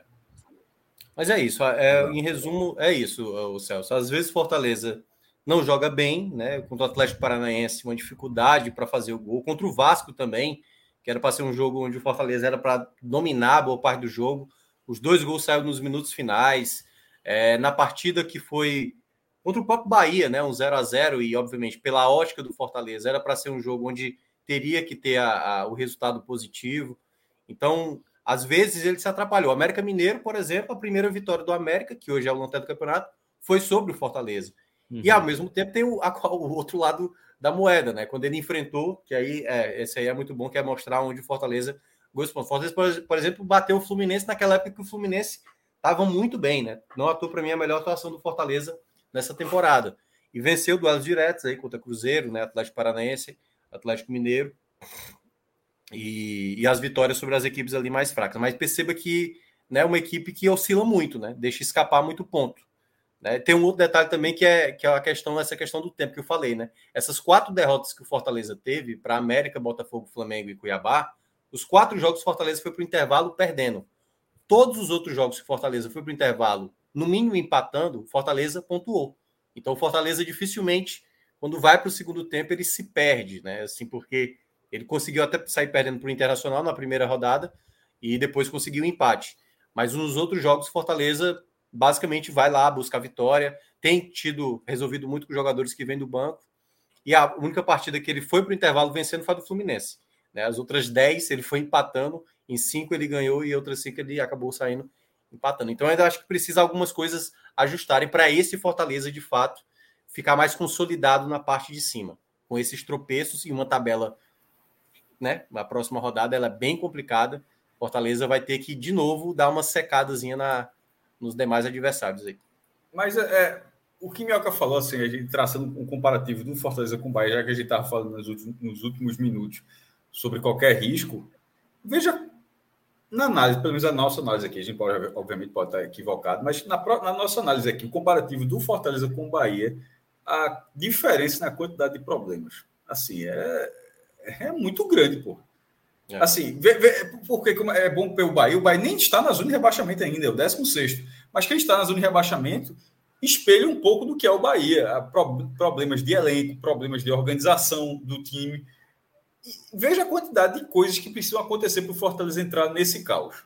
Assim, é, é, é, não entra. Assim, só se desandar tudo, mas o treinador não sai. O treinador dá dois anos, já é um cara completamente estável no, no, no elenco é um, é um treinador que pegou um turno de zona de, um turno de lanterna e a direção banca. Ou seja, não seria agora com algumas derrotas seguidas, porque está em 12 na tabela. Não era, não, isso não tiraria a Voivoda de forma alguma. Irmão, a, permanência dele no ano passado mostra que o cara ele vai, vai sair quando acabar o contrato, não quiser mais ficar e tal, mas assim, obtendo o que ele consegue obter do, do, do, Fortaleza, é um cara completamente estável, coisa que os outros, os outros times não têm. É um treinador completamente capacitado para o mercado onde o Fortaleza tem que se, onde o Fortaleza tem que estar. O Fortaleza se sente assim, até vai decidir de manter um treinador por tanto um treinador com tanto gabarito por tanto tempo, um treinador que se gabaritou inclusive também no próprio Fortaleza e com capacidade de reforços, como outros times, assim, é, pode ser um pouco maior, não tem SAF, não tem aquela questão toda, mas você não enxerga o Fortaleza como um time que não vai contratar ninguém porque não tem dinheiro. Isso não vai acontecer. Na hora que tiver uma aperto aí, o Fortaleza consegue vai conseguir trazer algum jogo nessa janela. Então, isso é só para tentar mostrar a diferença para quem realmente está brigando na zona de rebaixamento, que nesse momento há um, uma ponte do Fortaleza para esse time. Além da pontuação, de organização de momento, de tudo o, campeonato, o fato do campeonato ser longo é um indício de que o time pode desandar. Isso acontece. Assim como, uhum. assim como o Fortaleza é o exemplo do time que sai da lanterna para a Libertadores, existe time que estavam lá em cima e, e, e, cai. Isso acontece. Mas não há nenhum indício que isso vai acontecer. É, não é a derrota do Cuiabá que vai mostrar isso, até por ser o melhor visitante do campeonato, tirando o Botafogo, o segundo melhor visitante do campeonato. Ou seja, mostra que, que é, assim, que o nome Cuiabá, na verdade, atrapalha um pouco os outros os adversários para entenderem a capacidade do, do, tamanho do adversário que está enfrentando, né, o nível do adversário. Todo mundo. A gente até é natural colocar três pontos na, como três pontos e tal. Sobretudo em casa. Mas é, vai se passando os anos e não são três pontos fáceis. Verdade. é por aí que você vai mostrar para a gente, Pedro? Vamos lá. Na verdade, eu fui, eu fui pescando aí alguns pontos enquanto, enquanto Minhoca e Cássio falavam. Pescando alguns pontos que a gente pode comparar aqui, né? Primeiro, enquanto o Cássio falava sobre as campanhas do Fortaleza, deixa eu só mudar aqui para o Fortaleza. É, a campanha do, desse ano do Fortaleza é a segunda melhor do Fortaleza na história dos pontos corridos, né? Pelo menos é, de 2006 para cá. É, fica evidentemente abaixo daquela campanha de 2021, né? É, que foi histórica, absurda. É, mas o Fortaleza teve outras campanhas muito boas e, e, essa de 2023 ela é a segunda melhor até aqui. E outro ponto que eu queria destacar também do Fortaleza, e Mioca falava sobre os pontos perdidos em alguns jogos e também sobre a tabela futura, tá no Náutico 2007 aqui, nesse, nesse Náutico 2007, que volta em, volta em meia aparece. Mas deixa eu puxar aqui o Fortaleza 2023. É, nessa, eu acho que para análise do Fortaleza, essa análise dos blocos ela é bem-vinda, né? Para quem não está familiar, familiarizado, aqui a gente divide o campeonato em blocos de seis jogos, tá? E tem um bloquinho extra ali com os dois jogos finais. E a cada bloco há uma meta tanto de rebaixamento quanto de Libertadores. E para essa meta de Libertadores, a gente traçou aí nove pontos por bloco, que daria 54 nos seis blocos, e depois mais três no último bloco, chegaria a 57 que é uma campanha ali que a, a posição da Libertadores sempre varia, né? Mas é uma campanha que te deixa ali com chance de pegar uma pré-Libertadores, algo do tipo. É, e o Fortaleza, ele ficou acima dessa meta, tanto no bloco 1 quanto no bloco 2. Esse bloco 3 é onde o Fortaleza vem tendo mais dificuldade. E essa derrota para o Cuiabá em casa pesou muito nesse aspecto, é. né? Porque a derrota contra o Flamengo daria, daria para fazer 10 pontos, né, Pedro? Porque agora ficou mais difícil imaginar, né? Fazer os 10 pontos, mas estava é, desenhado para fazer um terceiro bloco de 10 pontos. Uhum. Só que uhum. essa derrota para o Cuiabá acabou atrapalhando. É. é isso, e aí você tem esse jogo contra o Palmeiras fora de casa, que é um jogo também onde você pontuar bem é difícil. E aí o Fortaleza vai fechar o bloco com o Bragantino, em casa que não é um jogo fácil, mas na briga que o Fortaleza está hoje. O Fortaleza tem que pensar em ganhar. E depois tem o Goiás fora também, que é um time que está na parte de baixo com dificuldade. Então o Fortaleza ainda pode pontuar bem. E pode até usar a gordurinha que ele criou nos dois blocos, uma gordura pequena, mas que existe ali de dois pontos. É. É, o bloco 4 do Fortaleza é um bloco balanceado, tem. Ali, tem alguma coisa ali na data que está errado, porque o, o 19 jogo é contra o Santos, e não contra o Inter. Porque o Inter já é o primeiro do retorno. Ah, tá. Uhum. Mas deve ser uma é, questão é, de data lá. Deve ser uma uhum. questão de data. Exatamente. E, e, depois que teve essa mudança aí, deu embaralhada mesmo. Tem até alguns, algumas teses que eu não estou nem utilizando aqui por conta dessa embaralhada. É, eu acho que os dois estão na mesma data, e aí confunde. É. é. mas vamos lá. Esse bloco 4, ele, ele tá balanceado, né? Ele tem três jogos em casa e três jogos fora. E o bloco 5 do Fortaleza, eu acho que é onde Fortaleza vai definir a vida dele. Se ele vai brigar para Libertadores. Claro que tem a questão da, da Sul-Americana que vai impactar também. É, vai dividir a atenção. É, mas o bloco 5 é um bloco simpático, eu diria. é, até porque o bloco 6 é o um inferno. Né?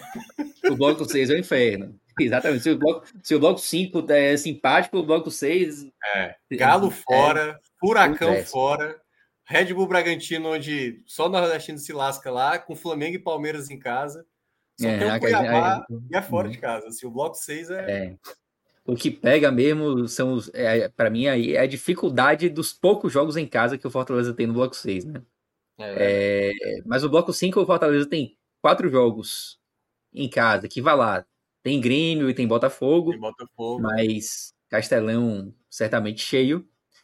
E jogos fora de casa contra equipes da parte de baixo, né? Uhum. Vasco, Vasco e Bahia. É, então, é um bloco que dá até para gabaritar, assim, tipo, não, não seria absurdo. Não é fácil. Hoje, né? Não é, é porque a gente não sabe quando, quando tiver esse jogo. A gente não sabe como vai estar o Bahia no bloco 5, como vai estar o Vasco no bloco 5, né? O próprio hum. América Mineiro também pode estar em outro, é. outro patamar. É, ou por outro lado, o Botafogo pode não Botafogo ser mais o mesmo. já em tá queda, né? O né? Grêmio talvez também mais oscilante. É, mas, Mas é, um, para mim, o bloco é muito mais simpático que o bloco 6, pô. Sim, o bloco 5 é. é uma preparação é. para o bloco 6. É. O 5 é o melhor, o é. 6 é o pior, o pior dos cenários. É o bloco onde Fortaleza vai, vai, vai definir a vida. E aí eu queria também passar aqui nessa, nessa parte aqui de, de média por posição, porque a gente falou muito em relação ao rebaixamento. E nesse miolinho aqui do campeonato, é onde os pontos estão indo, né? Se esses pontos estão saindo ali do rebaixamento, eles estão indo para algum lugar da tabela. E é uhum. justamente uhum. para essa, essa galera do meio, além, claro, do Botafogo lá em cima. É, esses times eles pontuam um pouco acima da média histórica da competição. Não é nada assim do outro mundo, mas tem um grande, um grande grupo ali que pontua acima da média, especialmente ali do Fortaleza até o Atlético Mineiro, né? São, são times que estão dois pontos acima da média. E além disso, o Minhoca até falou, foi algo que eu pesquei também quando vocês falavam. É...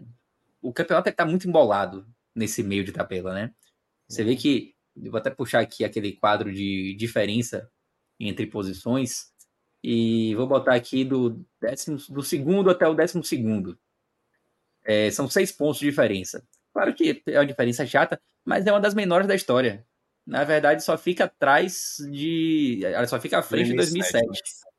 2007 você tinha três pontos separando ali o segundo colocado do décimo segundo. Não, mas tem que alterar ali, ó. Tá décimo segunda rodada. Ah, é, beleza, beleza. E aí pode mudar tudo, né? Vamos ver é. se a análise é, continua. Mas, na verdade, é, é pior baixo, da história. Mais baixo, fica mais pior baixo. ainda. Então, é. é. a primeira vez na, na história dos pontos corridos com 20 clubes que você tem ali um, um segundo colocado tão próximo que o décimo segundo. Isso mostra o quão disputado está o campeonato é. nesse, nessa né? meiuca, né? Exatamente, o campeonato achatado. Essa, essa é a palavra correta. O campeonato achatado aí nessa, nessa parte da tabela. Pois bem, companheiro. Bom, é, a gente vai seguir aqui trazendo nosso olhar sobre o Campeonato Brasileiro, mas vamos mudar de divisão. Antes disso, a gente vai mudar também aqui é, de tela e a gente vai trazer o nosso querido parceiro Bet Nacional, porque a turma foi bem, inclusive, né? Vocês acertaram aí faltou, alguns palpites. Faltou gol do Goiás, mas também não faltou, não, né? Só para dizer, faltou no Bet Nacional. o Bahia não faltou, não. Mas, mas eu acho que deu para recuperar. Não, não, não sei. Vamos tirar agora, porque acho que foi, foi Dá um uma peixe. sacada aí na, nas resolvidas. Vamos lá. Será que a gente botou um peixe no Goiás ou foi onça? Foi cinquentinha, foi cinquentinha. Ah, então acho que então acho que deu para sair no ganho. É, resolvido. Vamos, vamos lá. Primeiro, aí, a gente colocou quanto? A gente colocou 50, 70. 7, não, juntando tudo, não tira a marcação, por favor. 70, 110. Ah, aí, ó, o saldo foi positivo. Não, e, é, e, esse do e... Goiás, vamos combinar, né? O, o objetivo foi cumprido aí, tá? Era maldade, exatamente. O, o objetivo, era Não, só veja só, eu tava pelo dinheiro, vou mentir não. Você tava pelo dinheiro, né? mas eu fui totalmente ali pelo bobagem, né? mas, mas, mas, o resto, mas ó, o Hélio foi buscar no repar. Hélio foi buscar. E, na, e a, a, gente se salvou, na verdade, por, por, por uma insistência de Fred. Porque era, era 10 a aposta no, no, no Paysandu Aí Fred inventou que ia ser 10 por 10 de cada um. Foi, aí, isso aí, Fred, virou 40. Fred, aí virou Fred, 40. Aí isso é. salvou, ou seja, o saldo da gente, saldo positivo de quanto? De uh, 44. 44 e 80. 44 e 80, pronto, foi bom. Gabaritamos hoje. Por, por, pouco, por pouco não, não, não fechou as três aí, foi, foi bem. Esse fechou gol três, do Botafogo foi na reta final já, lá em Ribeirão Preto. É isso. Tem, tem pitaco para amanhã. Já, aproveitar é, a boa fase, é isso. Boa fase. Boa. Tem que aproveitar boa fase. A boa fase, a gente se credencia a apostar novamente, né? A gente pode. Quando quem acerta, geralmente pode. Pronto, vamos lá, então. Vamos Não, trabalhar com volta, volta, volta, só um pouquinho, por favor. Esses Braid Cabo Pool, Chama Rock Rover, esqueça mesmo. Isso aí. Tá aí. Flora Tali contra Raku Kishnes Chova. Dá não, dá não. Pode descer aí. Aí tem que, uau, tem que dar uma estudada melhor. Vamos, vamos, Ó, vamos trouxe reforço. Já trouxe Cláudio aqui para ajudar a gente. Não, mas ele, Cláudio não vai ajudar a gente ali, não. Eu tenho certeza que já, no, na Série B para baixo ajuda. Vamos lá. É... Então, CRB, Chape, Ituano, Ponte Preta e Série B é foda. Série B é muito ruim, meu irmão, porque... É... Série B é o campeonato que o Londrina ganha com um gol contra do líder. Depois ganha é foda, é muito doido. Mas Ó, tem, um, tem um jogo bom aqui na Sul-Americana, né? Universitário e Corinthians. Bom, bom eu, que? Bom o quê? Bom, qual o sentido? O Corinthians joga muito mal fora de casa, o Corinthians. É, é isso. E o, e o estádio vai estar tá absolutamente lotado. É, Não, mas é o ma- deu uma farrapada. Mas veja só, o Corinthians, depois dessa empolgadinha, eu acho que ele pode É, buscar esse empate. acho. Não pode, não. É, eu acho bem certo, sabe? Vê, Pode até vê é, empate, mas, Universitário mas e empate. universitário aí. Universitário e empate. Ah, É. como é que fica? Não, universitário com empate um leva empate bem. anula. Empate anula, é. Não é nem o dupla hipótese. Não, é lá embaixo. Não, pode descer. Pode descer mais. Aí, ó, Aí. empate anula a aposta. 161. A- Aí já Abra, abra a jaula, abra a jaula, por favor. Não é ruim, não. Dá Bora pra abrir a soltar uma garopa aí, viu? Bora ver, bora ver. Não, aí é. Aí é. Aí é, aí Ei, é, não, peraí, peraí, peraí. aí é aquário. Já, Empate já, anula. Já que empate anula a aposta, por que, que não faz a combinação com esse aí, pô? Porra, Porque aí não vai afetar o outro, o- a outra combinação. Vai anular a aposta se, se, se tiver empate. É, ele, Entendeu? ele, tipo, se tiver empate, ele, ele anula a contribuição da aposta, né? Isso. Aí a contribuição da aposta? Eu acho que ele anula também a contribuição da Mas aposta. assim, eu, eu acho que dá para mesmo assim dá para juntar, pô. Ou seja, Veja, eu vou a dizer qual é a minha ganhar. lógica aqui. A minha lógica é: como tá pagando 161, a gente tá indo no empate anula. É tipo, ó, a gente tá pela vitória. Se der empate, volta, zerou. a gente só, Só vai perder se o Corinthians vencer. A gente só vai. É, exatamente, mas eu Então, acho que. pesca chance- que pague, é? Pesca que pague. É pesca que pague, pesca que pague. Então, vai, pesca que pague aí, por favor. Libera a garopa aí, solta a garopa. Não, eu- enfim, eu, eu ainda juntaria com mais alguma coisa. Porque eu acho que Vamos, mas não, vamos fazer uma duplinha, porque eu acho que, eu acho que ficaria confuso mesmo. Torcer para anular, anular, fica muito específico. Pode, pode Então, pronto. Não, é porque assim, se der é, o fato de dar universitário e com a outra aposta que a gente vai fazer, a gente vai ganhar mais dinheiro. Pode Então confirmar. vamos sacar, vamos não, fazer não, uma pode confirmar. Não, pode confirmar isso daí, pô. E Então se a gente garoto, errar, se der o empate, aí a gente vai ganhar o dinheiro só da outra aposta. Isso. Cadê? Como é que sai daí? Agora você volta lá. Aí é para fazer de novo um empate anula. Desculpa, era, não era nem para ter saído, era para fazer de novo um empate anula, só que agora fazer uma múltipla, não é isso? É, eu acho que dá para Eu, pegar. eu boto fé nesse estudiante de La Plata. Sim, mas pô, é Barcelona do, de Guayaquil, né? Não, mas é, meu amigo, jogo lá em. É, é o Na Fortaleza Bota aí. trem lá. É, junto com, com, a, com a de Corinthians, Universidade de Corinthians, não é isso? É, fazer Isso. aquela lá do empate anula aposta, né? É. Faz aí com. Só, É que eu acho que pra não- gente sacar. Só para gente sacar, em vez de, nesse caso aí, em vez de ser empate anula, vê dupla hipótese, só para ver como fica. Vai ficar mais baixo, óbvio. Que é. Isso aí, ó. Com 35. Ó, já transforma uma odd de 1,55 numa odd de 2,09. É, fica, fica legal aí. Pode ser também. Ah, fecha com esses dois. Acho que pode ser. Fecha. Quer, Quer botar quer o, América, o, o, o Coelhão não aí? O América não. O garupa, garupa, já soltou a garupa. Duas garupas é foda, meu irmão. É, é, bota, Vol- Volta lá para ver quais são os outros jogos. Não, essa pode fechar. Aí fica muito, fica muito louco, pô. Bora, bora essa dupla. Não, não, Não, 50, vai, né? vai, vai com quanto? 50? 50. 50, pronto. A onça. As onças morrem aqui demais, pô. A gente mata muita Não, onça. Onça dá, onça dá. Não, Vai. onça a gente mata. Garupa vive aqui, Onça arara, mico. Agora onça. Ponte Preta Eu- e Juventude. Ó, Ó, eu acho que Ponte Preta e Juventude dá para ir, dá, dá ir de pontos Ó, nesse jogo. Repare. Se bem que se levar essa uma onça- rapada grande agora. Se essa onça, se essa onça é, morrer amanhã, a gente tem que fazer um pacto de não apostar mais 50 reais. 49, 49, 51 pode. 49, isso. 49, 51 pode, mas 50 não pode mais. não. Ok. De acordo, de acordo. De acordo. Então, pronto. Cláudio, sua contribuição aí, Cláudio. Veja, confesso que não tava nem prestando muita atenção. Tava apurando uma, uma notícia aqui do Náutico, mas Opa, olha aí, ó. daqui a pouco deve ter A novidades. turma quer saber se você vai trabalhar com Champions. Vixe. Não, aí veja. Aí Não, é né? o, Então, o subsolo assim, da Champions, Deixa né? assim, porque é o seguinte. Aí, velho, se Cláudio não tava concentrado, é melhor não entrar, não. Tá certo. É, Tem que concentrar aí na notícia. Tá certo, tá certo. Aí o cara tá botando dinheiro, velho. O cara tem que ter responsabilidade aí. É isso mesmo. Beleza, então. Então a gente fecha aí com essas duas apostas. Vamos conferir amanhã como é que a gente como é que a gente se, se, se saiu. Lembrando, galera, fazer um convite aqui para vocês, inclusive, tá? Antes de a gente mergulhar na Série C, fazer um convite para vocês acompanharem o nosso Game Show. Vamos trazer uma edição especial do Game Show amanhã, voltado para o início da Copa do Mundo, Copa do Mundo Feminina, que a gente vai é, também acompanhar de forma especial aqui dentro da nossa programação. E vamos abrir com esse game show. Então já fica o convite para você amanhã, no fim da noite, sintonizar por aqui, certo? Para a gente tocar essa resenha. Vai ser massa, vai ser bem especial também. Mas vamos lá. Cláudio Santana, agora, companheiro. Tá, lembrando, tá? Beto Nacional, a dos Brasileiros, lá você utiliza o nosso código podcast45 para criar sua conta. Então você aponta aí no nosso QR Code, esse QR Code aqui do lado esquerdo, para você criar sua conta lá com o nosso código, colaborar com a nossa produção de conteúdo. Obrigado, galera.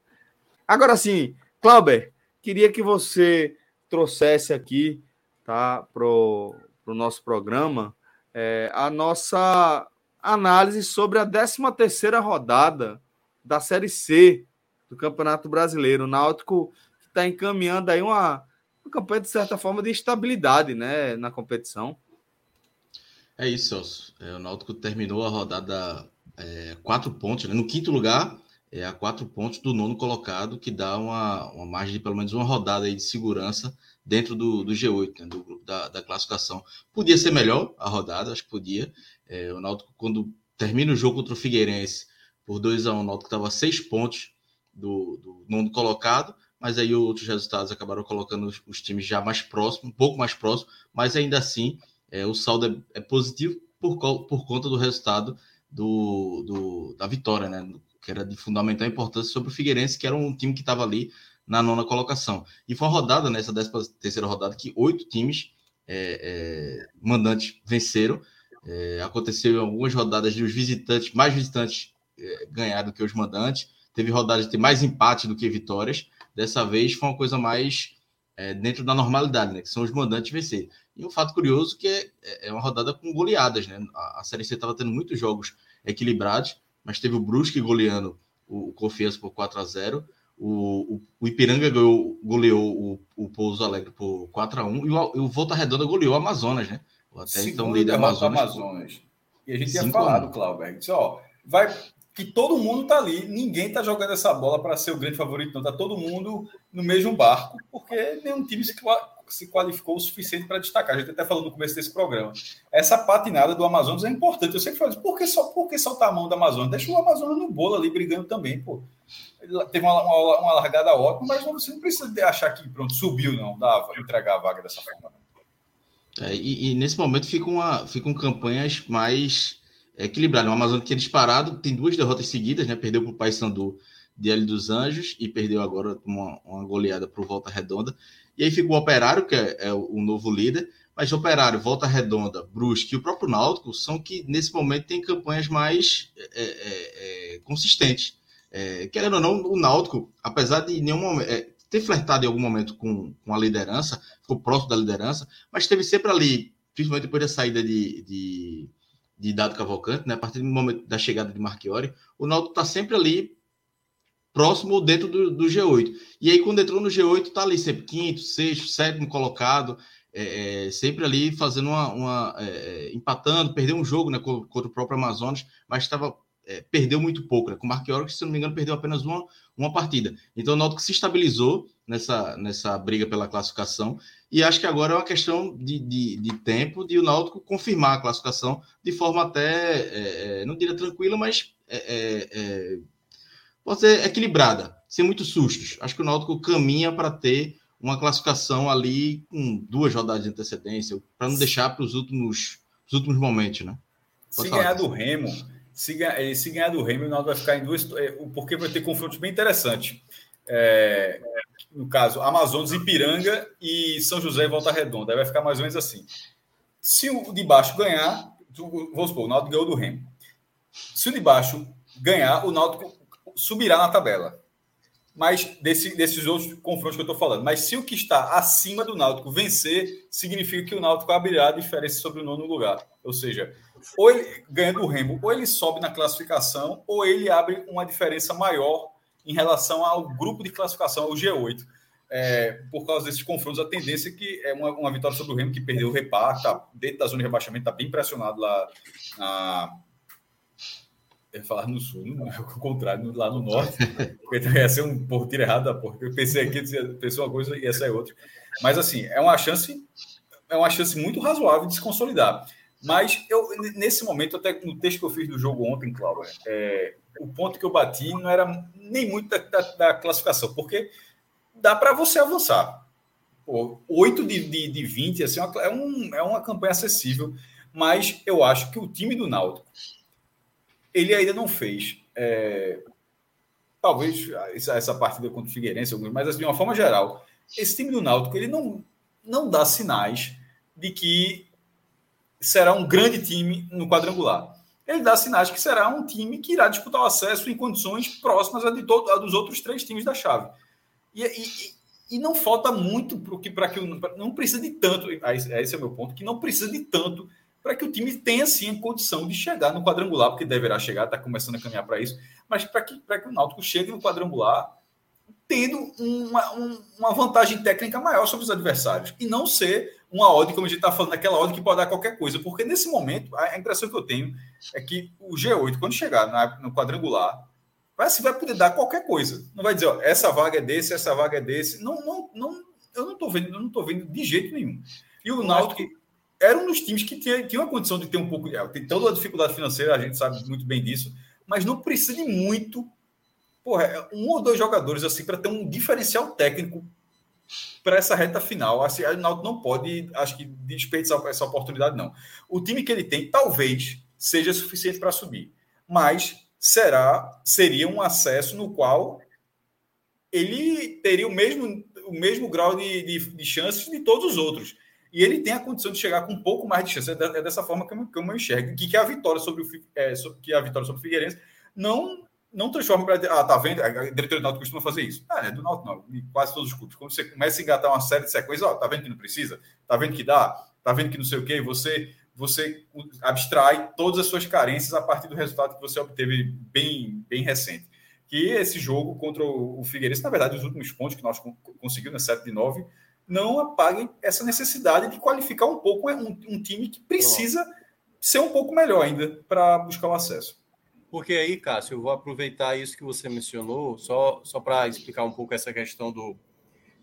Realmente eu vejo, quando for fazer os dois quadrangulares, me parece ser algo muito parecido. Porém, por exemplo, se termina hoje, certo? Última rodada, a 19 rodada, o desenho do grupo do Náutico estaria com Operário, Volta Redonda e São José, certo?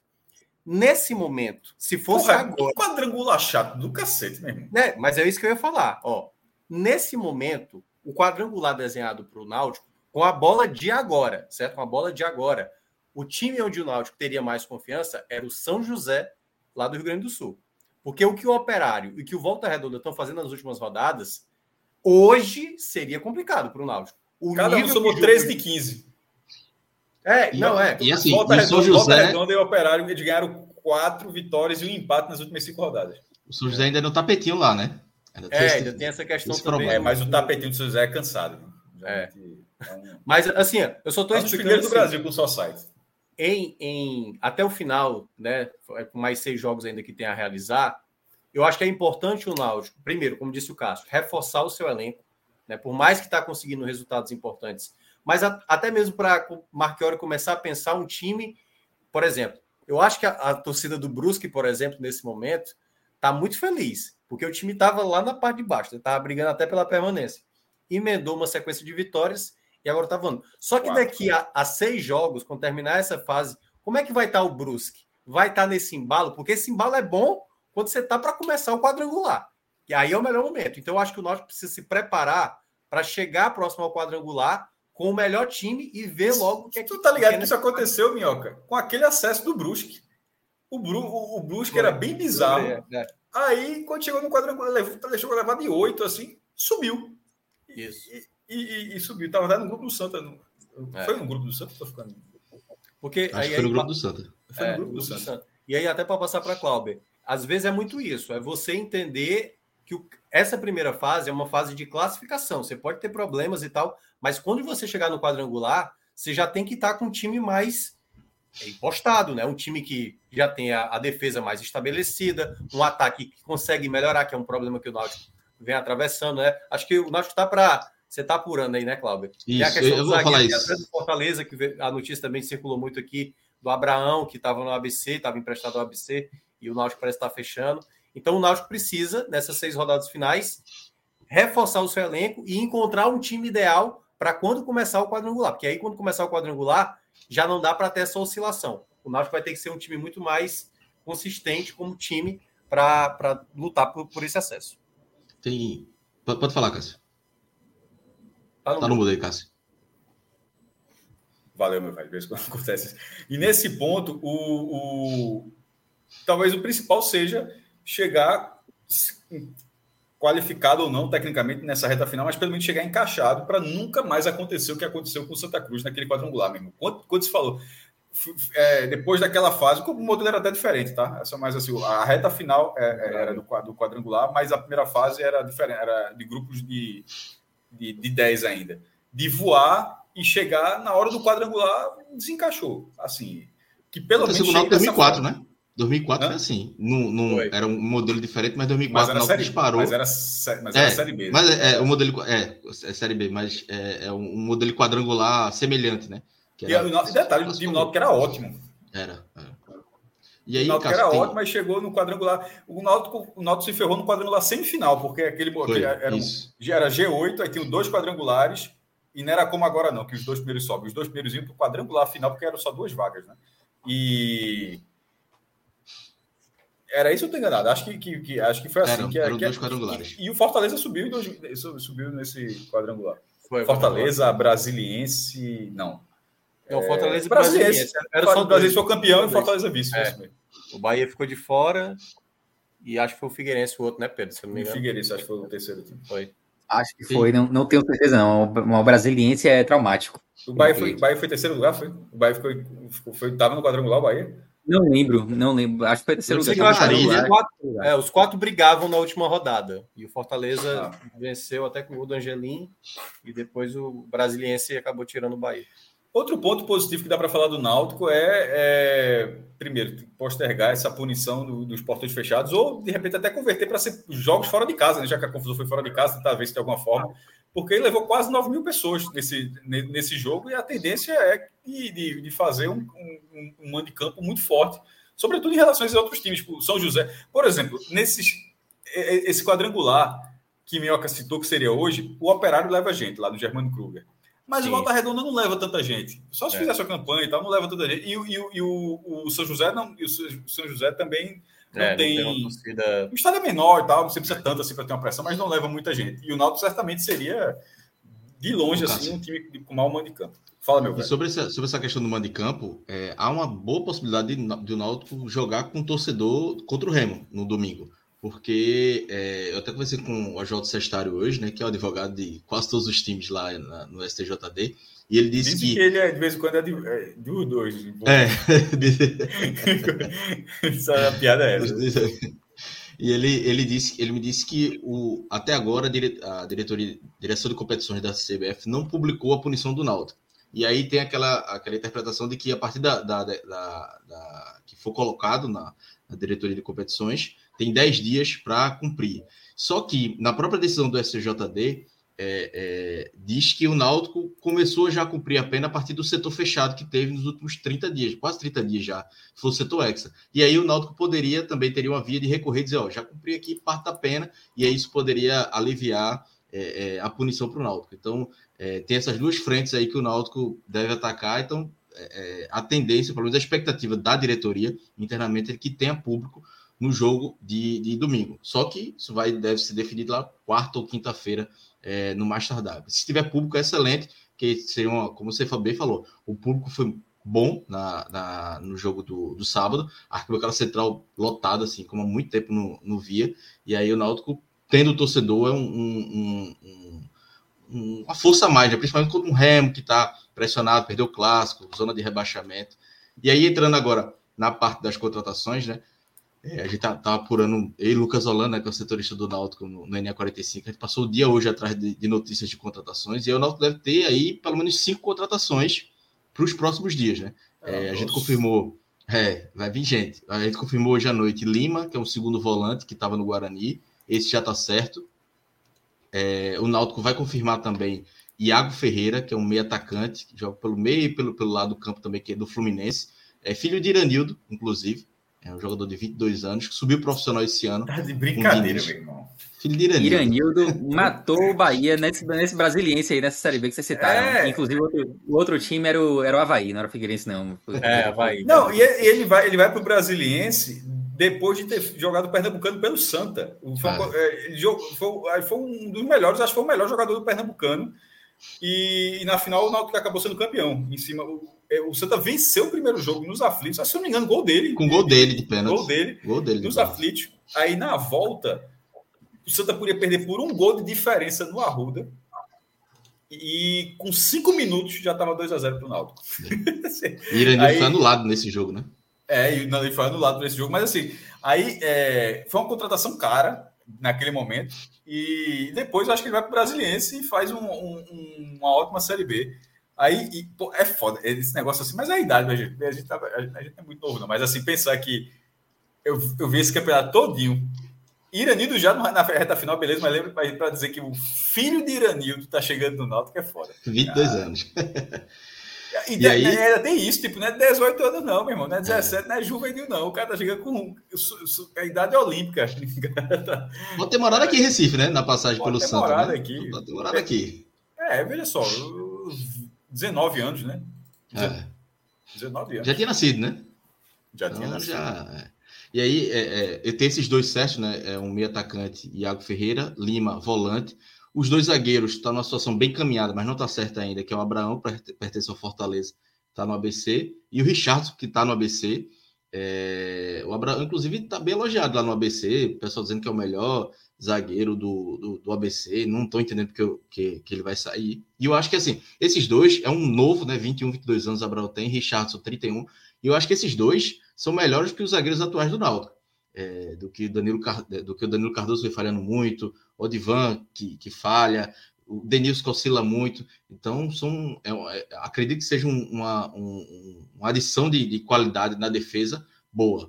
E aí o Náutico aí vem os, os reforços que o Náutico está tentando para o ataque. Né? O Náutico tentou Matheus Martins, acho que é Matheus Martins, o nome do atacante do Sampaio, mas o Sampaio é. É, complicou a negociação. jogou no Ceará. Aí, é, e aí não deve acertar. E o outro é o Felipe Garcia, que é do ABC também. Esse, o, ele entrou com a rescisão direto com o ABC. O Náutico está na espera aí para ver se, se, Melhor, se, viu? É, se consegue rescindir. Martins, já digo logo, Matheus Martins é bem fraquinho. É. E ele joga pela ponta, mas deve para jogar como nove, né? Porque a, a lesão de Jael é. é séria, Jael vem, deve voltar só na reta, na, no, na, no quadrangular. Então o Náutico aí tem esse, esses dois atacantes, né? o meio atacante e o atacante, de, o Iago já acertado e o, o Felipe Garcia eu acho que com cinco, seis nomes, eu, eu acho que já dá uma, uma qualidade maior. Eu acho que eu acho que ainda está faltando um ponta titular, porque eu não tenho confiança em Iago Ferreira. Um ponta titular seria muito bom. Talvez estejam apostando em Braia, porque seja esse reforço aí é, de última hora que ele ainda não jogou como titular.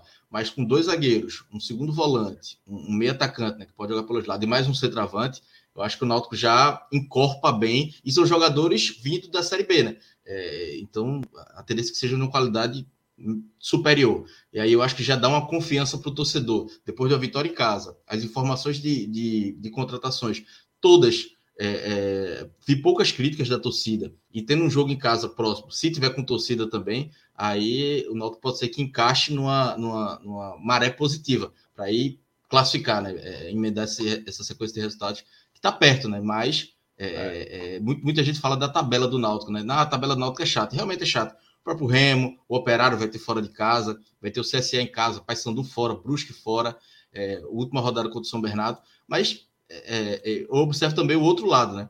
É, é, alguns times da parte de baixo começam a pontuar, né? O Aparecidense fez um jogo chato contra o, contra o Botafogo da Paraíba, o Floresta.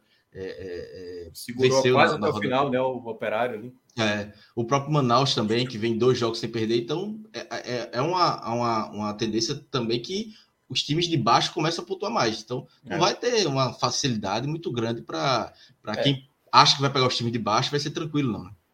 Agora, claro. Aproveitar. Não fala minhoca. Eu chamava de superchat, é mas depois, depois da fala de minhoca, é, a gente tem uns superchats é acumulados aí para a gente sobre é, a questão de Abraão, por exemplo, você citou, né? Eu acho que ele foi para um cenário de um ABC destroçado, né? Porque basicamente ele foi sob indicação de Marchiori e foi no momento que o ABC largou muito mal, o Marchiori acabou saindo e ele até começou a jogar como titular, fez algumas partidas, mas o sistema defensivo do, do ABC era uma tragédia e ele é um zagueiro muito promissor. Ele tem uma uma jogada de bola aérea que às vezes prevalece, já cometeu algumas falhas e tal de, de, bola aérea, até porque ele é muito jovem, mas ele tem boa qualidade de saída de bola.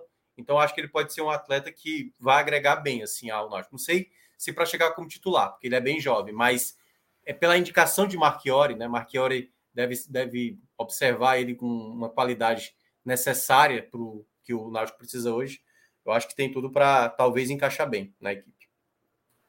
Vamos aí para alguns, se tiver na agulha aí, alguns superchats. Desde cedo, tem bem, eu estava vendo aqui, apareceu um recente. Pô, esse de Atos eu tinha visto faz, faz um tempão, mas é, é bom que tem, é tem, tá relacionado com o Mas antes, antes aparecer do que nada. É, Cássio, apesar de ser polêmico, não sei se ele está se referindo a mim ou a frase dele, esse recorte que você lembrou com propriedade, acho que era as cinco vitórias seguidas do Náutico, Isso. foi o melhor Náutico que vi jogar. Veja 2007, só, naquela né? fração. É, mas ele, ele falou do recorte das cinco vitórias, ou talvez do retorno, vamos supor que tenha sido pelo menos do retorno como um todo. É, é um dos melhores. Cadê Cláudio? Caiu? é porque só cabe quatro, eu acho. Aí, ah, então é, deixa eu sair. Eu tô aqui. Então. Não, cabe cinco, sim, pô. Olha, olha. Um você tá. Aí, agora deu. Vai dar um jeito, vai dar. Que é. onda. É. Mas, enfim, é...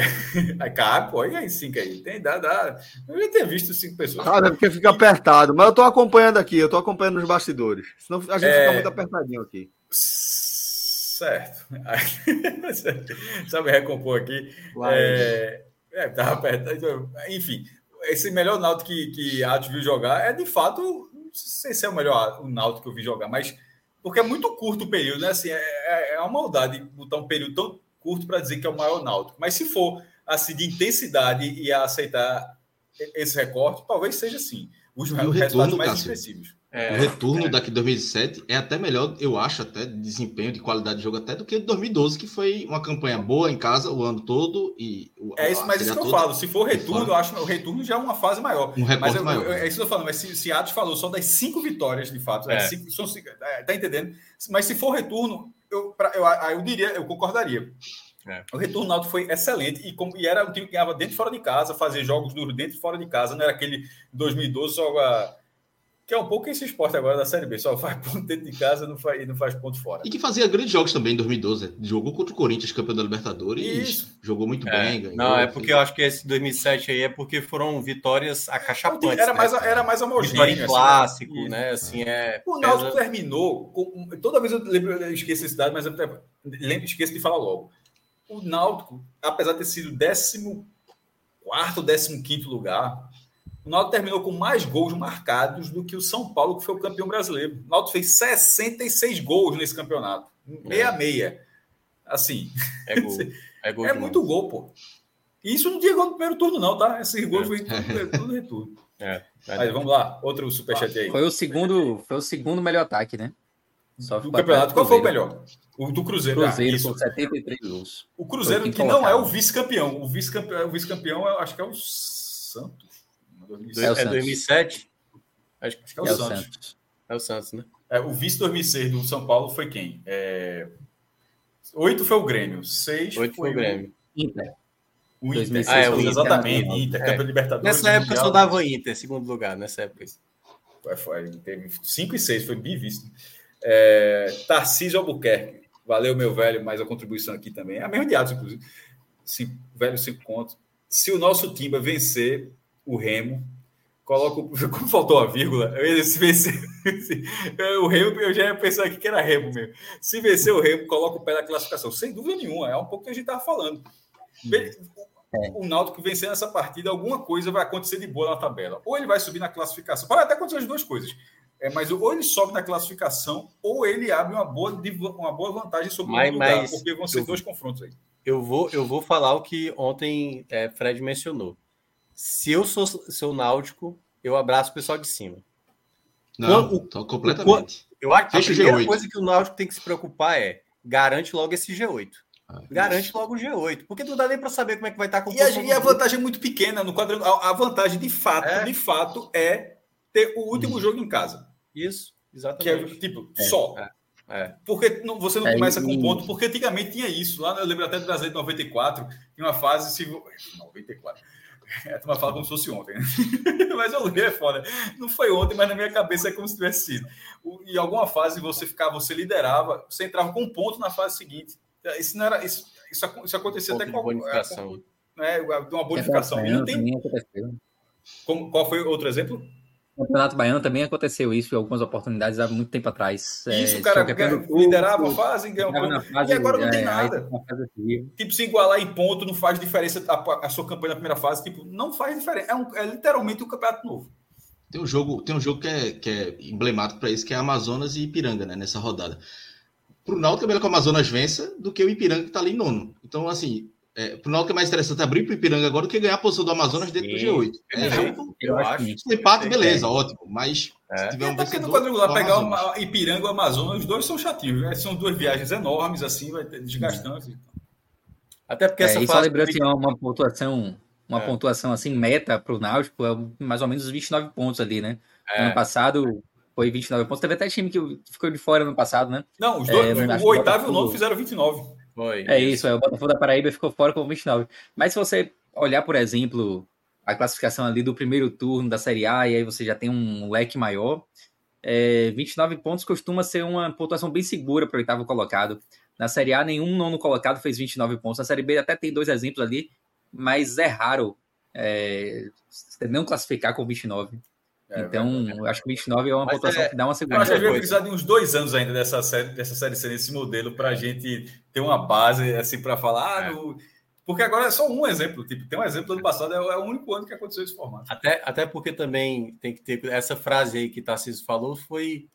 Não sei se foi falado aqui, mas de uma certa forma era, era assim como a gente falava do Santa Cruz, quando ah, não, tá encaminhada a classificação agora, né? Tentar evitar pegar o ferroviário. Porra, no caso do Santa é foda, né? O Santa não, chegou não, a botar só... seis pontos. Eu só tô dizendo. Lugar, porra. Assim, é, eu só tô é, é muita incompetência. Tá, que não é, não é vencendo o Remo e, tipo assim, sentar agora na. na, na ah, a classificação já está encaminhada. Eu acho que, é como eu citei, o Náutico tem que se preparar até a 19 rodada, que é a última dessa fase de classificação, para fazer o melhor Náutico possível. A, a partir de agora, para mim, o Náutico tem que crescer como time dentro de campo. Eu acho que a classificação é importante, mas precisa chegar um pouco mais forte, né? Assim, foi o, o Santa Cruz, no caso, não, ele foi a cada jogo mostrando fragilidade. Não à toa se ele garante a classificação na última rodada, a tendência é que o Santa Cruz não vai como favorito para os duelos de mata-mata. Tá com muito problema. Vamos aí, tem mais superchat aí, se tiver, pode colocar na tela. Atos de novo, é, meu irmão, Atos é estimado, né? É empresário, meu amigo, tá aí. É, é CDB investe, investe, investe, investe pega lá no TivoCast e joga para cá. Pô. Investe é. que Tesouro Direto, hein, Atos? Tesouro Direto, CDB, LCI, FIS, é, é, ações, dividendos, trabalha com dividendos, Atos, meu irmão. Bicho é estimado para caralho. Vamos lá. Minhoca, pela perspectiva dos outros times, tu acha que o Náutico é o time que todos querem evitar? É um dos. É um, é um dos. É um, é um dos. dos. Porque, Porque vai ter que jogar nos aflitos, os aflitos é um time, é um, é um local é, chato para qualquer Por exemplo, o Paysandu hoje está fora do G8. Se o Paysandu entra na parada, todo mundo já começa a achar Vira outro também. Veja, o é, Paysandu hoje é o time que eu quero evitar no G8. eu quero que não entre no G8. É. Dos times que para baixo assim. Para ele, para ele não entrar na mente, né? É, meu amigo. É. O operário, o operário que o Cássio mencionou, acho que foi o Cássio que tinha mencionado antes, é também um time complicado de você jogar lá, lá no Paraná. É, eles têm muita. É, jogam muito com o time, né? Das vezes que eles foram campeão da Série D, na Série C também, é, e na própria Série B, às vezes. É um time que pega Coritiba, né, Minhoca? Joga Coritiba, joga o Atlético Paranaense. Sim, é, é, é, é, um time que parte do ano ele tá ali tendo desafios, assim. É, um time mais trabalhado, meu irmão. É um time que se consolidou nesse patamar, Série B, Série C, é um time que está ali sem ser uma surpresa nesse momento. E é importante também ver qual o tipo de adversário, né? Porque tem adversário que dependendo do contexto do elenco montado e do treinador, às vezes ele até gosta de pegar adversários nessa perspectiva do que o Náutico. Pô, é um estádio lotado, vamos lá para atrapalhar e tudo. Então, acho que depende muito. Esse desenho dos grupos ele é muito incerto. A gente só vai saber na última rodada. E aí, com o desenho, a gente vai saber quem, quem acaba se dando bem, né? Mas toda vez que eu vejo a composição, sabe, tipo, pô, se o Figueirense passar, é, sabe assim, será que o Figueirense não é outro time, por exemplo? Eu acho que pode ficar muito pior. É. Veja só, nesse momento, o Paysandu de fora, CSA de fora, Figueirense, Confiança, é. Remo, América de Natal. Meu, veja só. Claro que é futebol é bola, mas dentro de atmosfera, considerando a atmosfera, o quadrangular final pode ficar muito, muito pior do que tá, pô. Tipo, é. muito pior de verdade. Agora, por bola, hoje, tá, não, hoje, bola, hoje tá bem ruim, por exemplo. É, hoje tá com dois times assim que estão jogando bem. Mas, enfim, vamos esperar para ver. Mas o Náutico, com certeza, quem cair no grupo com o Náutico vai, vai ficar incomodado. Então, bora aí para outro superchat. Tarcísio, de novo. Meu irmão, a, meu irmão, a, a turma do time é foda. Quando a turma fala, meu irmão, é isso aí. É uma raia do reais, né, pô? É... Não, mas veja só, mas como botou? Vai lá e botou. Foi aquele que a gente citou, né?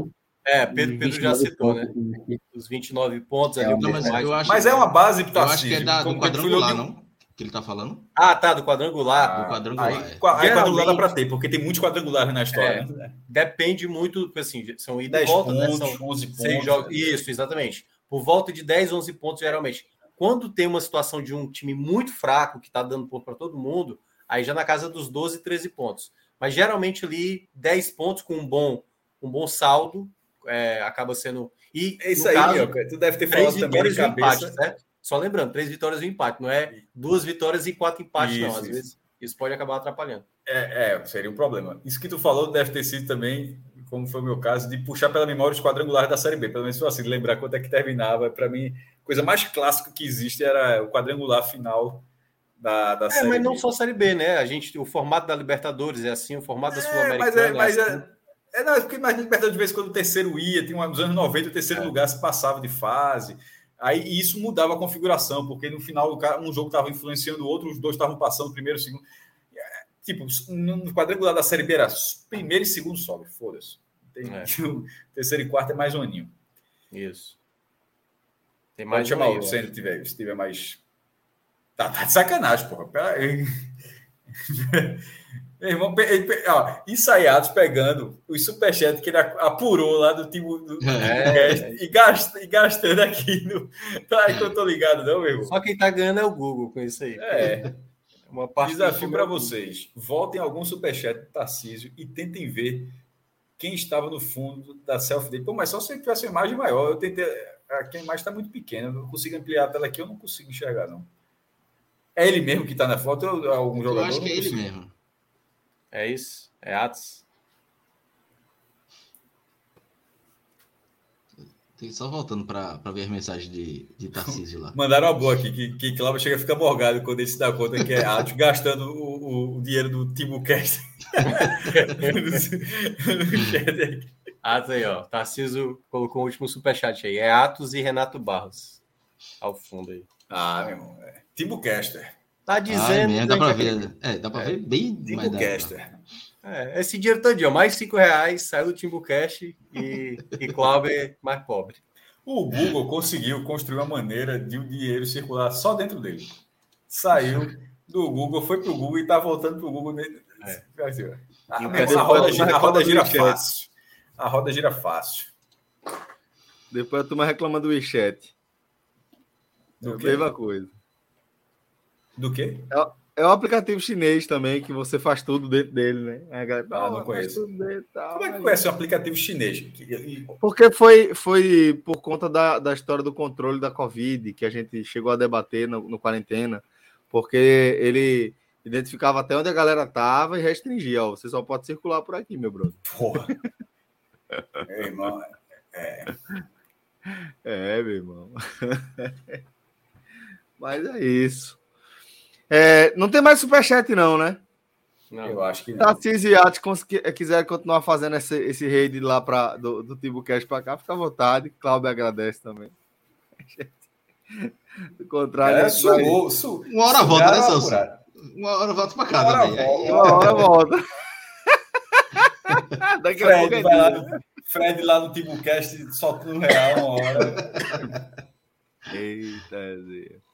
Mas é isso, velho. Vamos lá, vamos chegando ao fim aqui de mais um programa no 45 minutos. Agradecendo a colaboração de todos, tá? Como está a semana? A audiência da galera. Como é, mestre? Como está? Como está a nossa semana? programação? Amanhã temos o nosso game show da Five Games aí da, da sobre, Copa do Mundo. Sobre a Copa do Mundo Feminina. Terça-feira, amanhã, temos um podcast. É um podcast game show. É um game show, certo? Amanhã. Isso. Olha aí, ó. Pô, botou pra fuder agora, Tarcísio, pô. Aí, pronto. Acabou. Cláudio, você está demitido por falta de verbo. Tarcísio tá dizendo, vou avacalhar aqui. Porque vocês me lembraram que Araújo mandou o Popote pra Série B. Faz tempo, viu? Faz tempo. Acontece, acontece, acontece. Eu também é... pago, né? Cinquentinha assim também pago. Agora tá, que eu vi, porra. botou um zero, foi isso. Cinquentinha, cara. Cinquentinha. Quando é vermelho, cara. Quando é vermelho é porque o negócio deu bom, pô. Por 5, eu também ia dizer, porra, por 50 tá valendo. Não, mandou, mandou, mandou, mandou. A gente lê até desaforo por 50, mandou, porra. Manda aí. é, ó, quarta-feira tem, tem a rodada da Série B, porque a rodada da Série B acaba na quarta-feira. É. Então, a décima, é, a décima oitava rodada da, da, da Série B. Então, é um programa. É, é esporte de esporte Ceará, os dois, cada um, um, um canto jogam às nove e meia. É, esporte Ceará e Vitória, né? Que eu joguei Esporte Vitória. joga, joga todo mundo nove e meia. E na hora que terminar esse programa, quinta-feira deverá ter. Eu, eu, digo deverá porque tá lá, tem a data, mas é como vai ser puxado essa semana. É o H-Menon, quinta-feira. E sexta, Oppenheimer. Oppenheimer. Não, não vai ter. A IMAX. Quinta-feira é para mim. Minhoca, deixa eu contar para tu. Até esse momento aqui, vou ver amanhã checando. Não está em nenhuma sala do IMAX no Recife. Tu acredita, velho? É Perdeu para Barbie. Não, aí, aí teve algum erro aí. Pô. Não, veja só. Não, veja só. Não, a expectativa de, de, de dia de Barbie está muito, muito grande. A, a não, é, não, é três mas, vezes não, maior. Mas, mas, aqui, aqui vão ser mais salas para Barbie. Só três que vezes maior. Três vezes. As, as, as salas, as salas de IMAX, assim. Mas, pô, IMAX. mas você não tem um horário, veja só, não é possível que o horário está errado ou está tá esgotado. Tipo, porque antigamente era assim, quando uma sala, antigamente mesmo, 20 anos assim, o filme estava passando naquela sala, era aquele filme o dia todo. Hoje não, pô. Hoje pode ser de quatro da tarde não, é um é, filme, isso, de seis pode ser outro filme. Tipo, é, não tem um horário, um.